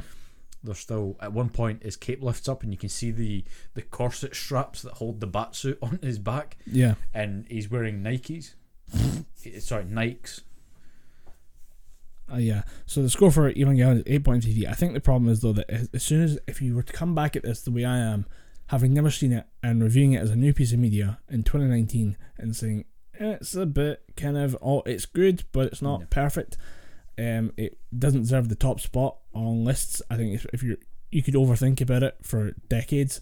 The only problem is the immediate critique. The immediate response would be, "Well, you're watching the Netflix version. You're not watching the real version." Yeah, Well, the real version costs about two hundred dollars to ship from the US if I can get it. yeah, it's not worth it. You could probably hunt anime conventions and find them in pieces, but ultimately the Netflix version is the, probably the most consistent version that people are going to get. It's the version you can actually get your hands on. Yeah, is you- you're actually going to be able to watch it. You don't have to wait three weeks and pay two hundred and something plus dollars Yeah. to get it. So yeah, So yeah, I I give it a go. I, I definitely think it's worth watching. If you can't get into the style of it, I wouldn't blame you. I mean, I've fuck watched, me, it's clunky. I've watched Evangelion stuff before, so I was all ready to give it a give it a pass. But a few people have said give it a try, you might like it. So I'm willing to give it a couple episodes, but we'll see. You know, I honestly don't think you will. Really, I- I, think I'll make it. I think you- you're gonna be really frustrated with Shinji. I really think because a show's protagonist sells the rest of the show. yeah, Shinji is very he's he's a whiny little bitch to the point of being unlikable, which takes some effort. yeah. Because if there's one thing that I've noticed, I can't really put up with things like that anymore. Yeah. If people, if just say Shinji, his whole point is to get in the meg. If he doesn't do that, I'm going to get pissed. Yeah. because I've been watching a lot of Twitch streams of people playing um, games that I know inside and out. Yeah. I watched someone play Resident Evil 2 and they spent 45 minutes going through the shopping, uh, the little gas station at the start of the game. Yeah. That is a five minute section at most. And I'm just sitting there losing my mind going, leave the petrol station. Leave the fucking petrol station. Mm. So, yeah, I think that might kind of hamper my watching of I, I think the, pro- Evangelion. the problem is as well is that as I say when I watch these type of things approaching thirty, yeah, I have no there's time a bit for of cynicism in there. I have no time for teenage melodrama anymore. Nah, It's the, the Unless quickly Stranger evaporating. Yeah, true. go with that. Stranger Things or there's giant titties involved. So I mean, there's not a lot going on in the show that I, th- I don't think you'll enjoy it. I think you'll walk away going, ah, no. That's a no for me, dog. Yeah. Give it the three episodes. The three episode rule exists in anime for a reason, Yeah, and I I'll, would I'll say watch it. I'll give it a shot. Purely based on its pedigree, though, I'll give Yeah. it a shot because I've never walked into an anime that people have recommended that doesn't really have a pedigree and walked out liking it. Mm. But even at that, with Death Note and Gurren Lagann, I watched all of those and I was like, that was no, I didn't make it. Actually, didn't make it past episode six of Gurren Lagann Yeah. because the main character dies within the first couple of episodes. It's episode 10. Is episode ten. I actually got a message from uh, Son of Odin. The Odin Son has reached out on Twitter, all right. and I was talking about uh, I was talking about Evangelion, and he said, "Oh yeah, uh, something something about Gurren Lagann," and he said, "Yeah, but you'll have to make it through a certain character's death." I said, "Look, honestly, I didn't like that character. If it's the car, yeah, it's the character I'm thinking It of. is the character you're thinking of." his voice actor voices uh, Ryu in Street Fighter, so I was all, I'm all in for that character. But Mm. if they if he dies at a certain point and they just spend the rest of the show talking about it, Yeah, I'm fucking done with they, that. they pretty much do. And it's, just bullshit. It's- Yeah, it's again, it's more that teenage melodrama that we just don't have time for anymore. yeah. It's, it's the- really- I'm really really glad I left that part of my life behind, and I don't Yeah. want to go back to. it. Um, I I can throw out a quick anime recommendation because I know I've talked about it for like 45 minutes at this point. Yeah. Um, I've been really enjoying Attack on Titan season three. Okay. Um, I would say that the last the episodes that have released on the dub, which is uh, Perfect Game, Hero, and uh, Black I think it's Black Sunrise or Midnight Sunrise, okay. three of the best episodes that show has ever produced. Mostly, I mean, the animation is unbelievable. Uh, at one point, the, uh, the the episode "Perfect Game" refers to uh, baseball, and uh, the one the Titans refers to uh, like th- he's throwing rocks, he's throwing boulders, but he's doing it with baseball uh, style moves. Right. The animation of it is freakish. It's, uh, it's he's drawn long. He's a long, like lanky character, Mm. and they overextend it to play in the kind of metaphor, like to make it really obvious. This is a baseball thing we're talking about Yeah. here. He's pitching crushed up boulders and using it as shrapnel, Damn. and he is laying waste to a town and then laying waste to soldiers using this crushed up boulders, and it's amazing. But the uh, the the fight for uh, I think it's, Tro- it's not Trost. It's uh, the the prefecture that Eren comes from. The fight for that area is three of the best episodes that show's ever produced because it's it's everything that Attack on Titan does right, and it's the best presentation of it Hmm. I've seen to date. Because Attack on Titan does a lot of good stuff, and sometimes does the good stuff wrong.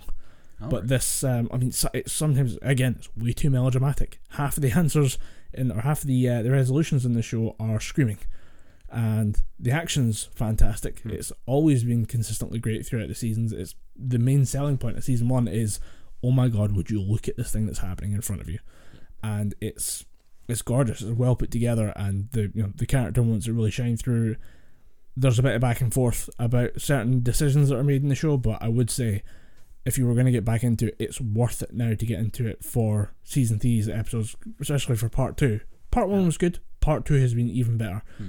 And uh, there's the announcement that season four will be the last season of the anime, and it will wrap up in 2020. Yeah. Because the manga is also finishing at the same time. So, if you're like us and watched Game of Thrones, and are now very very worried about artists for a TV project running ahead of source material, yeah. this is going to get very interesting. Oh yeah.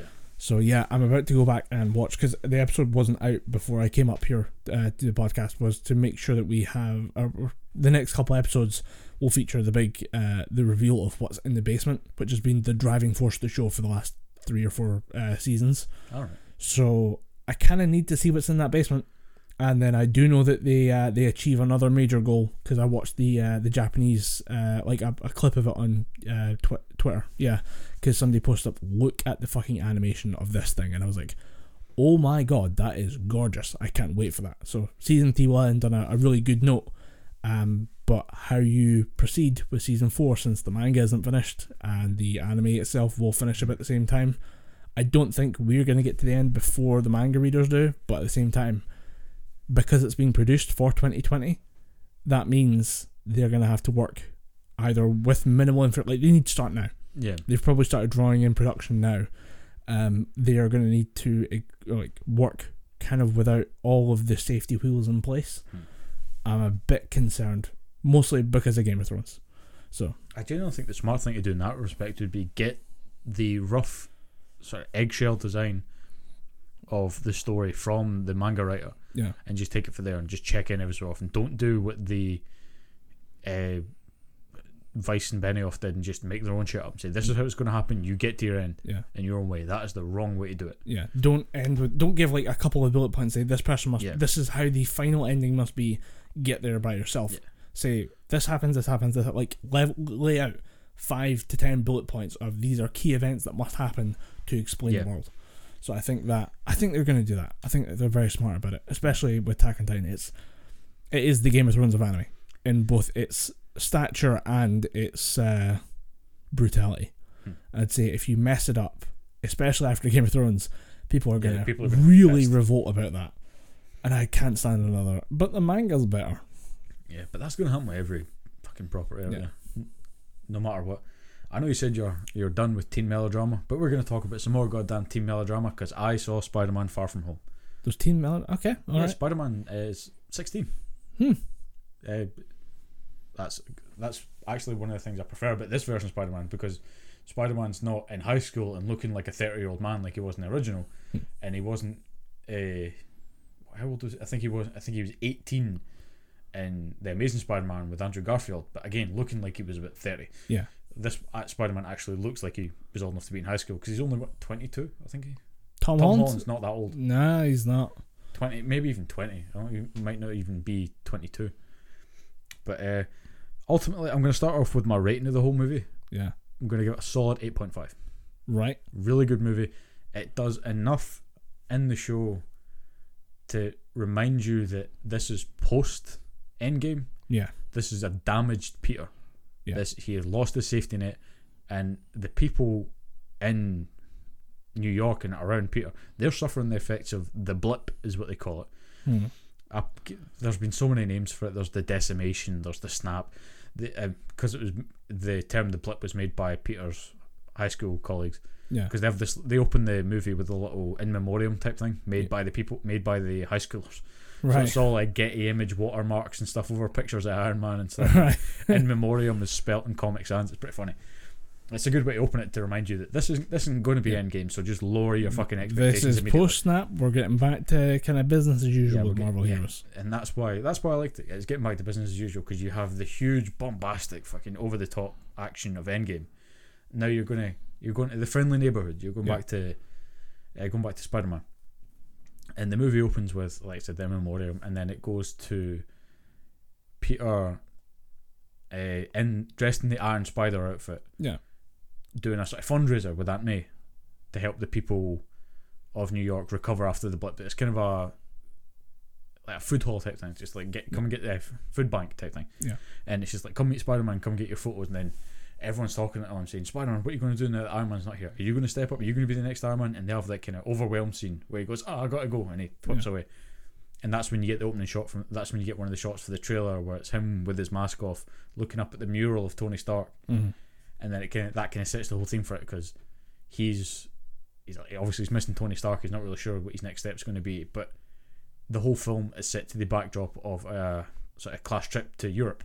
Mhm. So he's just looking forward to leaving the costumes and stuff behind, going and being a sixteen-year-old kid, hanging out with his friends, you know, awkwardly talking to his crush and what have you. And there's a lot of that in this movie. Yeah. I think that kind of helps a bit because it reminds you that Spider-Man is just a teenager. Yeah. he's not a billionaire like Tony Stark. He's not a you know genius gamma physicist with seven PhDs under his belt like Doctor Banner. Yeah. He's not a super soldier. It just reminds you that he is more grounded than any other character. And it's it's good to have him go back to being a kid. Yeah, and ultimately he's the, with the exception of Captain Marvel and Thor, who are off world, he's kind of the strongest Avenger that's left in the left on Earth. Yeah. Or the, physically the strongest, because obviously you've got War Machine, but his, he's got the suit. Like powers wise, he's probably one of the strongest Avengers left on the planet. Yeah. And uh, obviously he goes to, as you've probably seen from the trailers, he goes to Europe. He finds that there's these elemental things that are tearing through Venice and all these places that he happens to be at. Then uh, Nick Fury intercepts him, says uh, his whole thing is he disappeared five years ago before the blip. He come back, he doesn't know anybody. He's got no contacts. He used to cover the globe. Now he's got nothing. Mm. So he kind of he reigns Spider Man in, saying, "You need to step up." Tony Stark gone. He trusted you with, you know, leading the A su- Avengers. yeah, he gave you a suit. He gave you the, Yeah. the keys to the castle. Yeah, you are, whether you like it or not, the next Spi- the next Iron Man, and uh, they do that kind of well because it shows them that he's just no, I don't want to be Iron Man. No one can be Iron Man. I don't want to try and step up to that. Yeah. So I'm just going to keep my feet on the ground. I'm going to you know, keep solving shit on my end. Get Captain Marvel, get Doctor Strange, get fucking Thor. I'm not going to do any of this shit. Yeah. And uh, there's a lot of back and forth that I kind of wish they would speed up a bit because uh, Nick Fury. It feels like they maybe went over the question again and again and again, and it's like, dude, we get it. He's in trouble. He can't through it. figure it out. They go through it about two or three times, and it's most of it is just Nick Fury shouting at Spider Man, going, "You need to step the fuck up. You need to grow the fuck up." And it gets to the point where just thinking, "Shit, I got off the pot. Yeah. you're you're pissing me off, your Spider Man." We get the core question movie. Move on. yeah, but Uh, the, the one of the best additions of this is actually uh, Quentin Beck as Mysterio. Yeah. He's really good throughout the uh, throughout the entire movie. Straight Gyllenhaal, right? Yeah, it's Jake Gyllenhaal. Yeah. I, I could trust him to lead a weird character like that. Yeah, and it's a very um, duplicitous character because a very two-faced character. Because on the one hand, he's being he's has he has to keep up the false pretense of being a superhero. Uh, should also say before going any further, heavy spoilers. Yeah. So uh, you're not really bothered about spoilers, but for those out there who are thinking, I'm going to go and see Spider Man, but I'm going to listen to this new Gibberpish episode first. Pause this episode. First of all, thank you. uh, yeah, thank you for the downloads. Appreciate it. Uh, love you. Uh, pause this episode, go and watch the movie, then come back. But spoilers have or spoilers will be getting made.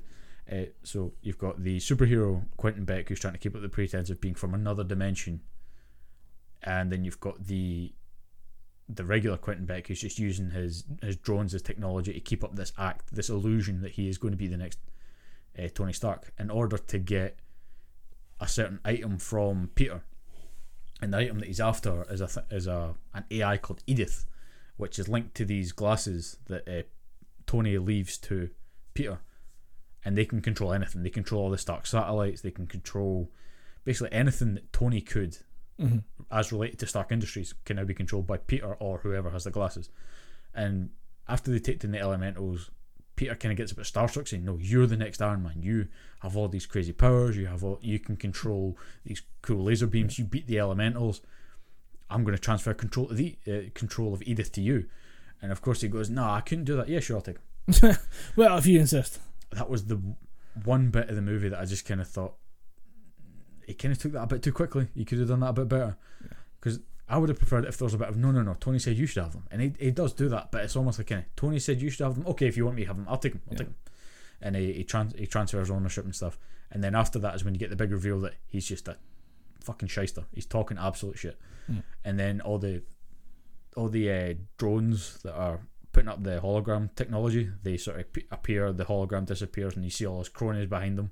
That's when you get the reveal that they're all former Stark Industries employees from Yeah. different parts of the movie, and you see uh, Jake Gyllenhaal's character superimposed into the back of the Civil War sort of therapy presentation when he's going through when Tony Stark's going through one of the one of his memories where he's talking to his mum and his dad the day before they died. Yeah. That hologram technology was made by Quentin Beck. Then you see him at the back of the stage show as Tony Stark's walking away before he gets cornered by that mother that says, "My son died in Sokovia. What are you going to do about it?" Yeah. Then it cuts to the person that operates all the projectors getting shouted at by Obadiah Stane from the first Iron Man movie. Hmm. and I kind of thought, I trust Marvel to take to flex on people that much. You say, "All right, we're going to get this guy in for." A cameo. We're going to bring him back for this movie because we can. We, we didn't fuck up our timeline that much. It's a very impressive move, and we were joking about this before we started the podcast. Was that it's a flex that only Marvel can do, and you can only flex this hard when you have an established, like Yeah. committed fan base committed to a um a continuous world Yeah, rather than just individual movies. it's a it's a very focused effort on continuity, just to keep things continuous throughout it, and it, and it pays off throughout the movie. It ultimately cements the fact that these guys are so spurned by Iron Man that they won't do anything, even if it has tarnished his legacy. And that's ultimately what Mysterio wants to do. He wants to become better than Tony Stark. He wants to wipe his legacy off, off the face of the earth, and just become the next Iron Man and be better than him Mm. because of some because of ego, and that's what Mysterio's always been about. It's ego. It's Yeah. just I don't need powers to be the best. Yeah. I can trick people into being the best. People love a good story. Yeah. And uh, obviously, as you could probably guess, they didn't do the Captain Marvel thing Right. of saying, "Oh, Mysterio's actually the good guy. The bad guy was actually X." No, he's he's the bad guy, and he plays it pretty well because it's basically it's basically an, he's fighting an evil Iron Man because he's got the technology and he's got the the, the team behind him, and he is it's not so much an out and out fist fight because Quentin Beck's just a regular dude, Yeah. but against Spider Man, he knows he can trick him because he's a naive teenager. And if you have Spider Man throwing punches, somebody's going through a fucking wall. Yeah, and he can use his intelligence. He can use his uh, his technology to outsmart Spider Man. And they all, they kind of hint at the start of the movie that there's something going wrong with his spider sense. Right. His, his spider sense has always been there because it shows you that in Civil War when the sort of the extendable tunnel thing that connects you to the plane that falls on top of him, but he doesn't pay attention. You see the kind of screen shrink on him. Yeah. He thinks, all right, I need to catch this. Uh, but at the start of the the film, they show it in a kind of a weird way because Aunt May throws him a banana Mm. and he doesn't immediately catch it. And she goes, "Oh, is there something wrong with your Peter Tingle?" That's Here, Peter Tingle. Peter Tingle. It's pretty funny. And he goes, "Oh no, it's fine. My spider sense is fine." But then you kind of get through the rest of the film that it's kind of off, and Right. it, it's more emotionally linked than anything because spider sense would work constantly in other Yeah. other avenues, but now it's kind of linked to his emotions. If you trust someone, it's not going to flare up to anything weird around them. So if he says, "Oh, there's something off in the distance," but it's kind of centered around Quentin Beck, Yeah. spider sense isn't going to kick in. It's kind of he has to focus it a bit more. It's a it's a, an interesting way of dealing with what would be Peter Parker's PTSD, and that he went through hell because his mentor Tony was willing to go with him, Yeah. and now the mentor's gone. Who does he trust? How does he trust? Yeah. Can he actually make an honest connection like that? And then to have it affect something that's so core to Spider-Man is a great move. and it, it helps that it helps this drive the story along because he's lost his mentor, like you said, and he's so desperate to try and find a new mentor that he's willing to trust anybody. Yeah. and, And when you pair that up with someone who is a fraudster, someone Yeah. who is an illusionary, or an illusionist, someone who uh, I think uh, when we watched the the cartoons, he was was he psychic? Was he or was he able to just project illusions? he had no powers whatsoever. But Oh. in the original cartoon, the nineties cartoon that we watched, he was just a master visual effects artist. He worked in movies, Yeah, so he know he knew how to do the smoke and mirrors. Obviously, that doesn't really fly in in the modern movies because they need to make these huge, massive fucking set pieces. So technology, Stark technology, is always the it's always the massive drawback of the new Marvel movies because oh, we're going to make this we're going to make this giant nuclear weapon. What is it made out of? Stark technology. When are we going to get away from that? Because Ultron, Stark technology. That he, Ultron was originally made by Hank Pym as a sentry for the world. yeah, Uh, and there was something else that was uh, Vision was just he was made by I think Reed Richards or something like that. This time he's Stark technology. yeah. It's just they, they fall back on Stark technology so much, but they've they definitely did try to make It's weird they didn't do the Pym thing, but Yeah. Reed Richards, you're kind of stuck with the whole Fox licensing Yeah. thing. Which I mean, guess you could fix it now, but You can fix it now, you can't really at the time you make it. Yeah, But- kind of not worth it. yeah, not really worth it. Uh, and they they did definitely try to make Tony Stark the ultra genius Yeah. of the MCU, even smarter than Bruce Banner, which doesn't really sit well with me because Bruce Banner is I think hyper smart. I think Bruce Banner is definitely still smarter. I think the issue is that uh, Tony Stark's better at selling it. He's Yeah. more to do with the industrial side of things. He's, I mean, I just was saying earlier, watched uh, a bit of Iron Man 1, and it's he's literally a weapons marketeer. Yeah. At one point, he's selling his technology, he's selling it, and he's coming from a lineage of that. Like his father did Yeah. the same thing during World War Two, and it's part of his DNA is to make something and sell it, and he's good at it, so he Yeah. markets it well. So if his technology is everywhere, it's because he's damn good at selling Yeah. damn good products. Yeah, and they kind of it's I think it's the earmark of a Spider-Man movie where they have to keep bringing Tony Stark up because Mm. obviously Tony Stark was a heavy selling point in Spider-Man Homecoming to the point where the image that they use for Iron Man on the front cover is much bigger than the image that they uses for Spider-Man. Hmm. They say it's just to try and show perspective, but no, it's just Tony Stark's much bigger because apparently they look at him as playing a more pivotal role than Peter in Spider-Man Homecoming, which is fucking strange. In uh, Yeah. this one, they, that, to be fair, there was Tom Holland's first Spider-Man movie. So Oh, yeah. maybe they're like, we can't guarantee Tom Holland will win this one over for everyone. yeah, let's get the big hitter we're gonna get the heavy hitter Robert Downey Jr. right there. And he, I mean, he Yeah. still fits in Iron Man suit. Let's- We can bore him for like 10, 15 minutes, right? Yeah, and he's, I think he's in the movie for about half an hour in total. Yeah. he's, he's in there for a lot of the movie. But in this one, they they definitely try and mess with Peter a bit more, particularly Mysterio, because part of his illusion technology is he can basically just surround, make his drone surround people and make him see, kind of similar to the Arkham Knight Scarecrow missions. Yeah. He can just create a reality around them. So there's one point where he's running through his high school and his his suits are constantly changing. So he goes from the the black stealth suit that Shield give him. Then when he gets uh, Mysterio fucking around with him, he's in the the blue and red suit Mm. that Tony Stark gave him. Then as he keeps going further back, he's going into the old pajama suit that he made himself. Yeah. And then at one point, he's in the sort of the basement or he's in a kind of graveyard looking place, and Mysterio's talking to him all the way through it. So he's saying, "You couldn't, you couldn't save this person, you couldn't save that person. Maybe if you were better, this person would have lived." And then the grave of Tony Stark appears in front of him, and Tony Stark's sorry, zombie body jumps out, Hmm. and then Mysterio says, "Maybe if you were better, Tony would still be alive." And then at one point, uh, there was a woman sitting in front of me in the cinema. I just kind of went, "That's too far." he's no, so he's good. barely even cold. He, we buried him yesterday. I only seen Endgame yesterday. It's yeah. I thought that's mm, it's good for the character, but ultimately, I think we could have leaned a bit less on Tony Stark. But the whole movie doesn't happen without Tony Stark. Yeah. Quentin Beck doesn't try and get Spider Man without Tony Stark. Uh, to- Spider Man doesn't get Edith without Tony Stark. Yeah. I th- I'm kind of looking forward to Spider Man Three, where they just have Peter Parker.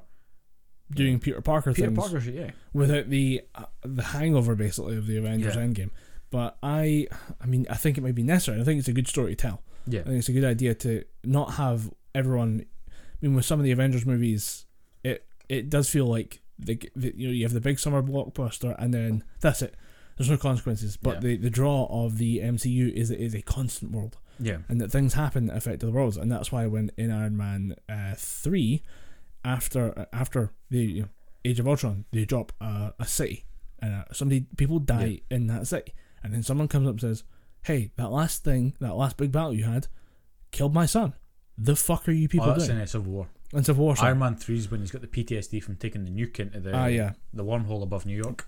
But there's there's a point where the actions of these big blockbusters have a consequence. Yeah. And I don't think it's a bad idea to show that it would come through on some of the heroes as well. Yeah. The same way that Iron Man 3 has the PTSD um, effect of you know visiting another realm within Yeah. a spacesuit and almost dying. With a nuclear bomb strapped Yeah. to your back. Um, I think you know there's it's worth looking at what would happen to the heroes of those stories in the event of an absolute like catastrophic nightmare. Yeah. And the, the idea of losing your mentor should pr- maybe be addressed in certain places. So My last uh, last point I'm going to make about it is they do set up for the third Spider-Man movie quite well. okay, Uh, what they do is during the final battle, which is set in London, all right, Governor. yeah, set on a London Bridge, because uh, Quentin Beck is hiding on one of, hiding on one of the tunnels above London Bridge, or tunnels that are connecting London Bridge, and he's just guiding drones about the place. Uh, eventually, as you can probably guess, Peter finds his way through the drones, through the illusions, using his. Uh, he's able to finally focus his spider sense Mm. to let him see what's real and what's not. Uh, and he, he get he finally he corners Quentin Beck, and he's he's kind of destroying the drones. He's saying it's, it's over. You you're doing the whole it's over. You've lost. Just give up type thing. And he says doesn't matter. I have contingencies. And then the next scene that you see is one of his little one of his uh, companions downloading something on a USB stick Right. closing his laptop and getting the fuck out of there. And then uh, one of the I should say before that during the fight, one of the drones shoots Quentin Beck, so he's kind of dying. Peter doesn't really kill him. Right. He just he, he has. I assume his whole thing was to try and bring him in. Yeah. So bef- before he dies, he says, "None of this matters. I've got contingencies in place, kid. You're not ready for this." Then uh, his- final words to him are something along the lines of, "Wouldn't it's uh, both of us couldn't really be Tony Stark or something."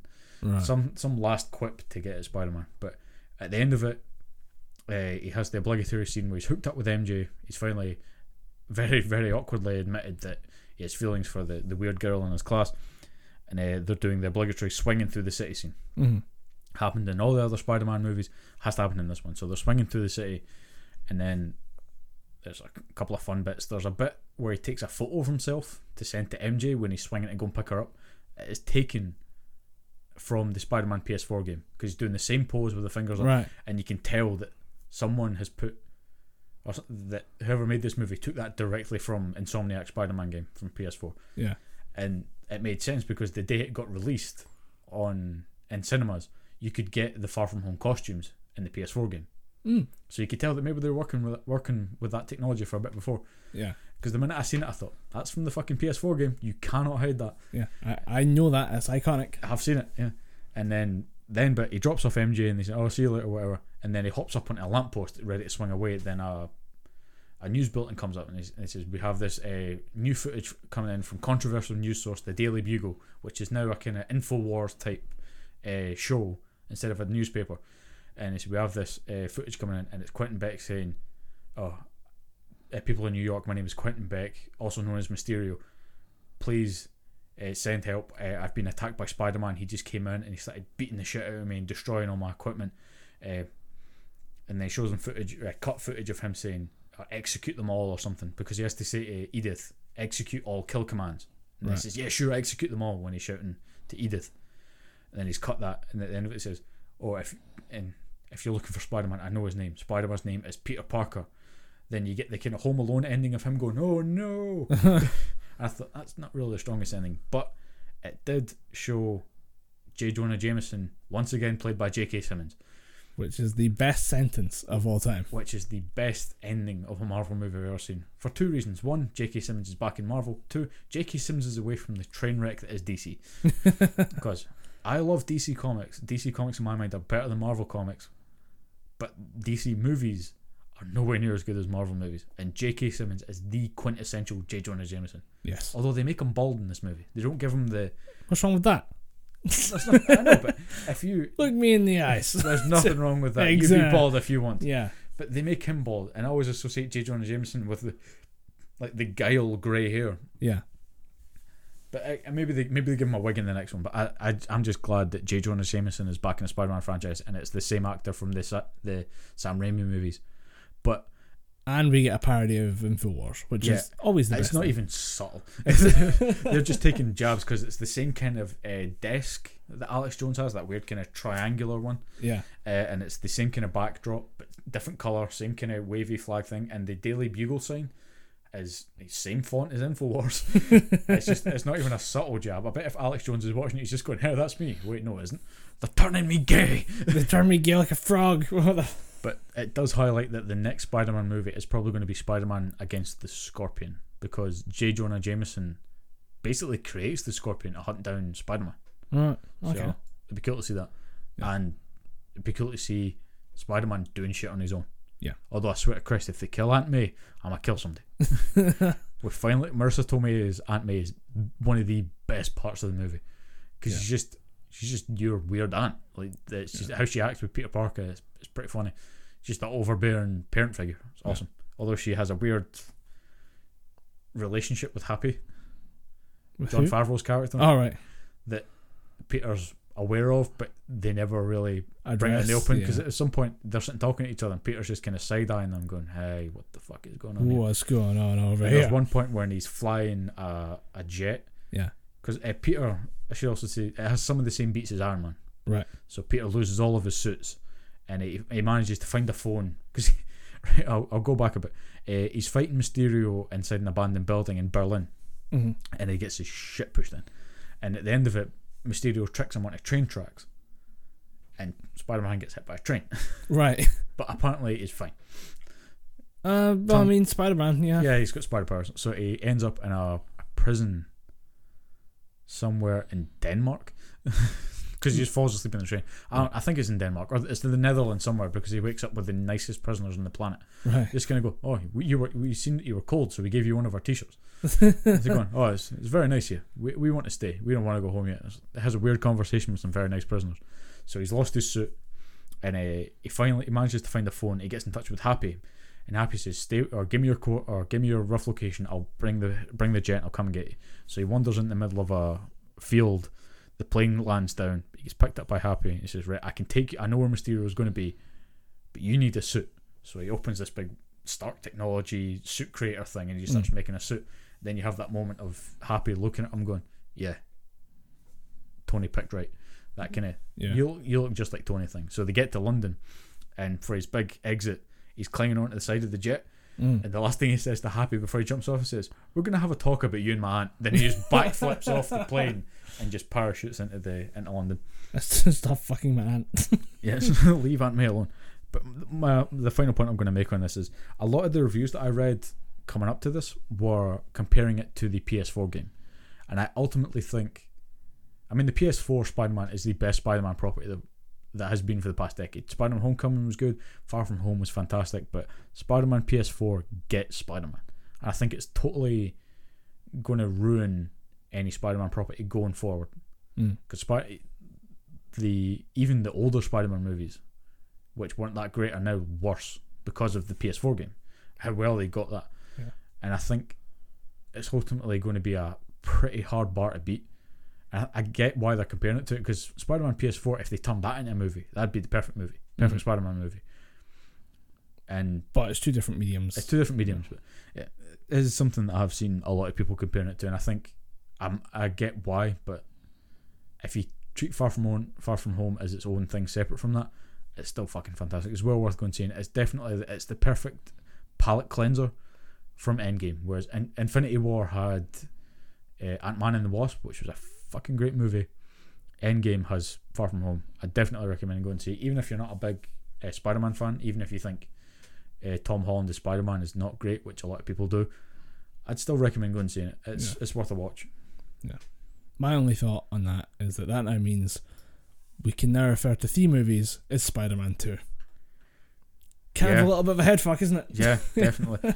and I don't like. I don't, it's the only Spider-Man two movie that I actually like Mm. because the Amazing Spider-Man two is garbage, and I really don't fucking like Spider-Man two, the Sam Raimi version.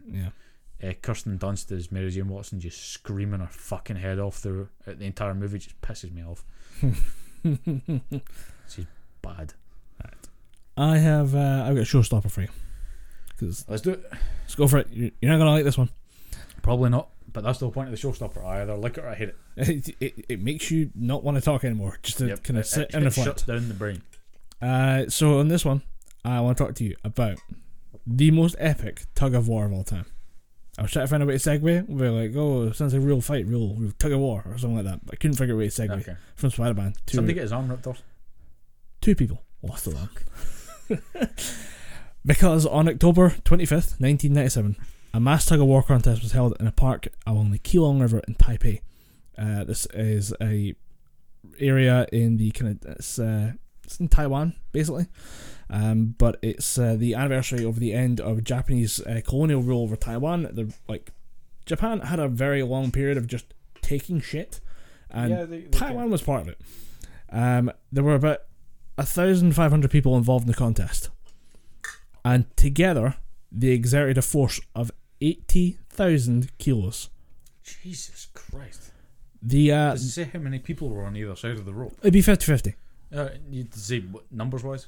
Uh, That's but a shit ton of force. this is about a thousand five hundred. Fucking hell. So it's a lot of force um, being exerted on a nylon rope that was uh, spec'd to take about twenty six thousand kilos. So again, it's a tough rope. Yeah. but they maxed it out by at least three. So three times the force that this rope could take. Only thing is, the two front guys wrapped the rope around their arm. Oh. So as they get a bit of purchase and like pull from the twisted rope around their arm. Yeah. Only thing is, when the rope snapped, there's a repercussive force, and the pulling or the, the effect of the rope being like pulled and then stretched and then snapping, ripped their arms off. Jesus Christ, man. I went looking for the description of how you described it. I couldn't really, I can't remember the exact name for it, but the uh, this type of force used to like pull, stretch, and like being held in place and then snapping ropes is usually used to refer to when like when you have a boat at a dock Hmm. and then it's it's tied on to the the uh, the dock. Yeah, it's moored. Yeah, when it's moored in place, the this is the equivalent force of a um the rope being like snapped when you, like if the seas were absolutely raging and the boat itself is being pulled out by the ocean. this is where the term for that kind of torsion of the rope and then the snapping effect comes from. Jesus It's ridiculous. Eighty thousand kilos fucking hell. of force applied to a rope and it snaps. And I'm not going to show you the photos. Yeah, I saw don't. them. Now I Uh, won't sleep tonight. I saw them. Now I have a very bad series of hand job jokes. Now, um, there was also the, The simplest of one. How's this for a hand job? yeah, it's an extended hand job. It it, it actually Designed to make your mum just go, oh, that's wrong. it looks like you ever seen when it, like when people disassemble mannequins? Yeah. Yeah, So it's just. it's just gone. Oh. It's, they actually reattached both arms. Right. Uh, both of them needed. I so is it taken off from the shoulder or from the elbow? It's just above the shoulder. Right, so we're Or just talking it's about there, middle of the arm, down. middle of the arm down. Uh, they apparently each required about eight hours of microsurgeries to reattach the limbs, but both men have re uh, uh, reattached and have full use of their arms now, which I gotta say is a fucking miracle. Yeah, when did when did they get their arms reattached? 1996, 1997? 97.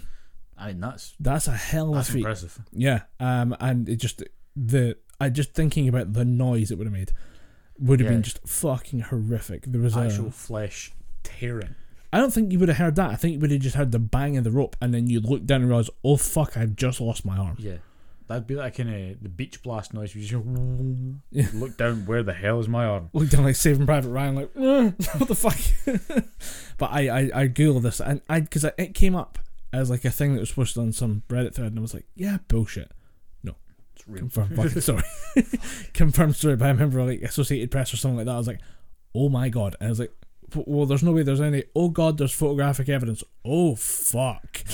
So yeah, that was my showstopper. Was uh, you can actually sever an arm with a rope if you have eighty thousand kilos worth of force being put on it. Jesus.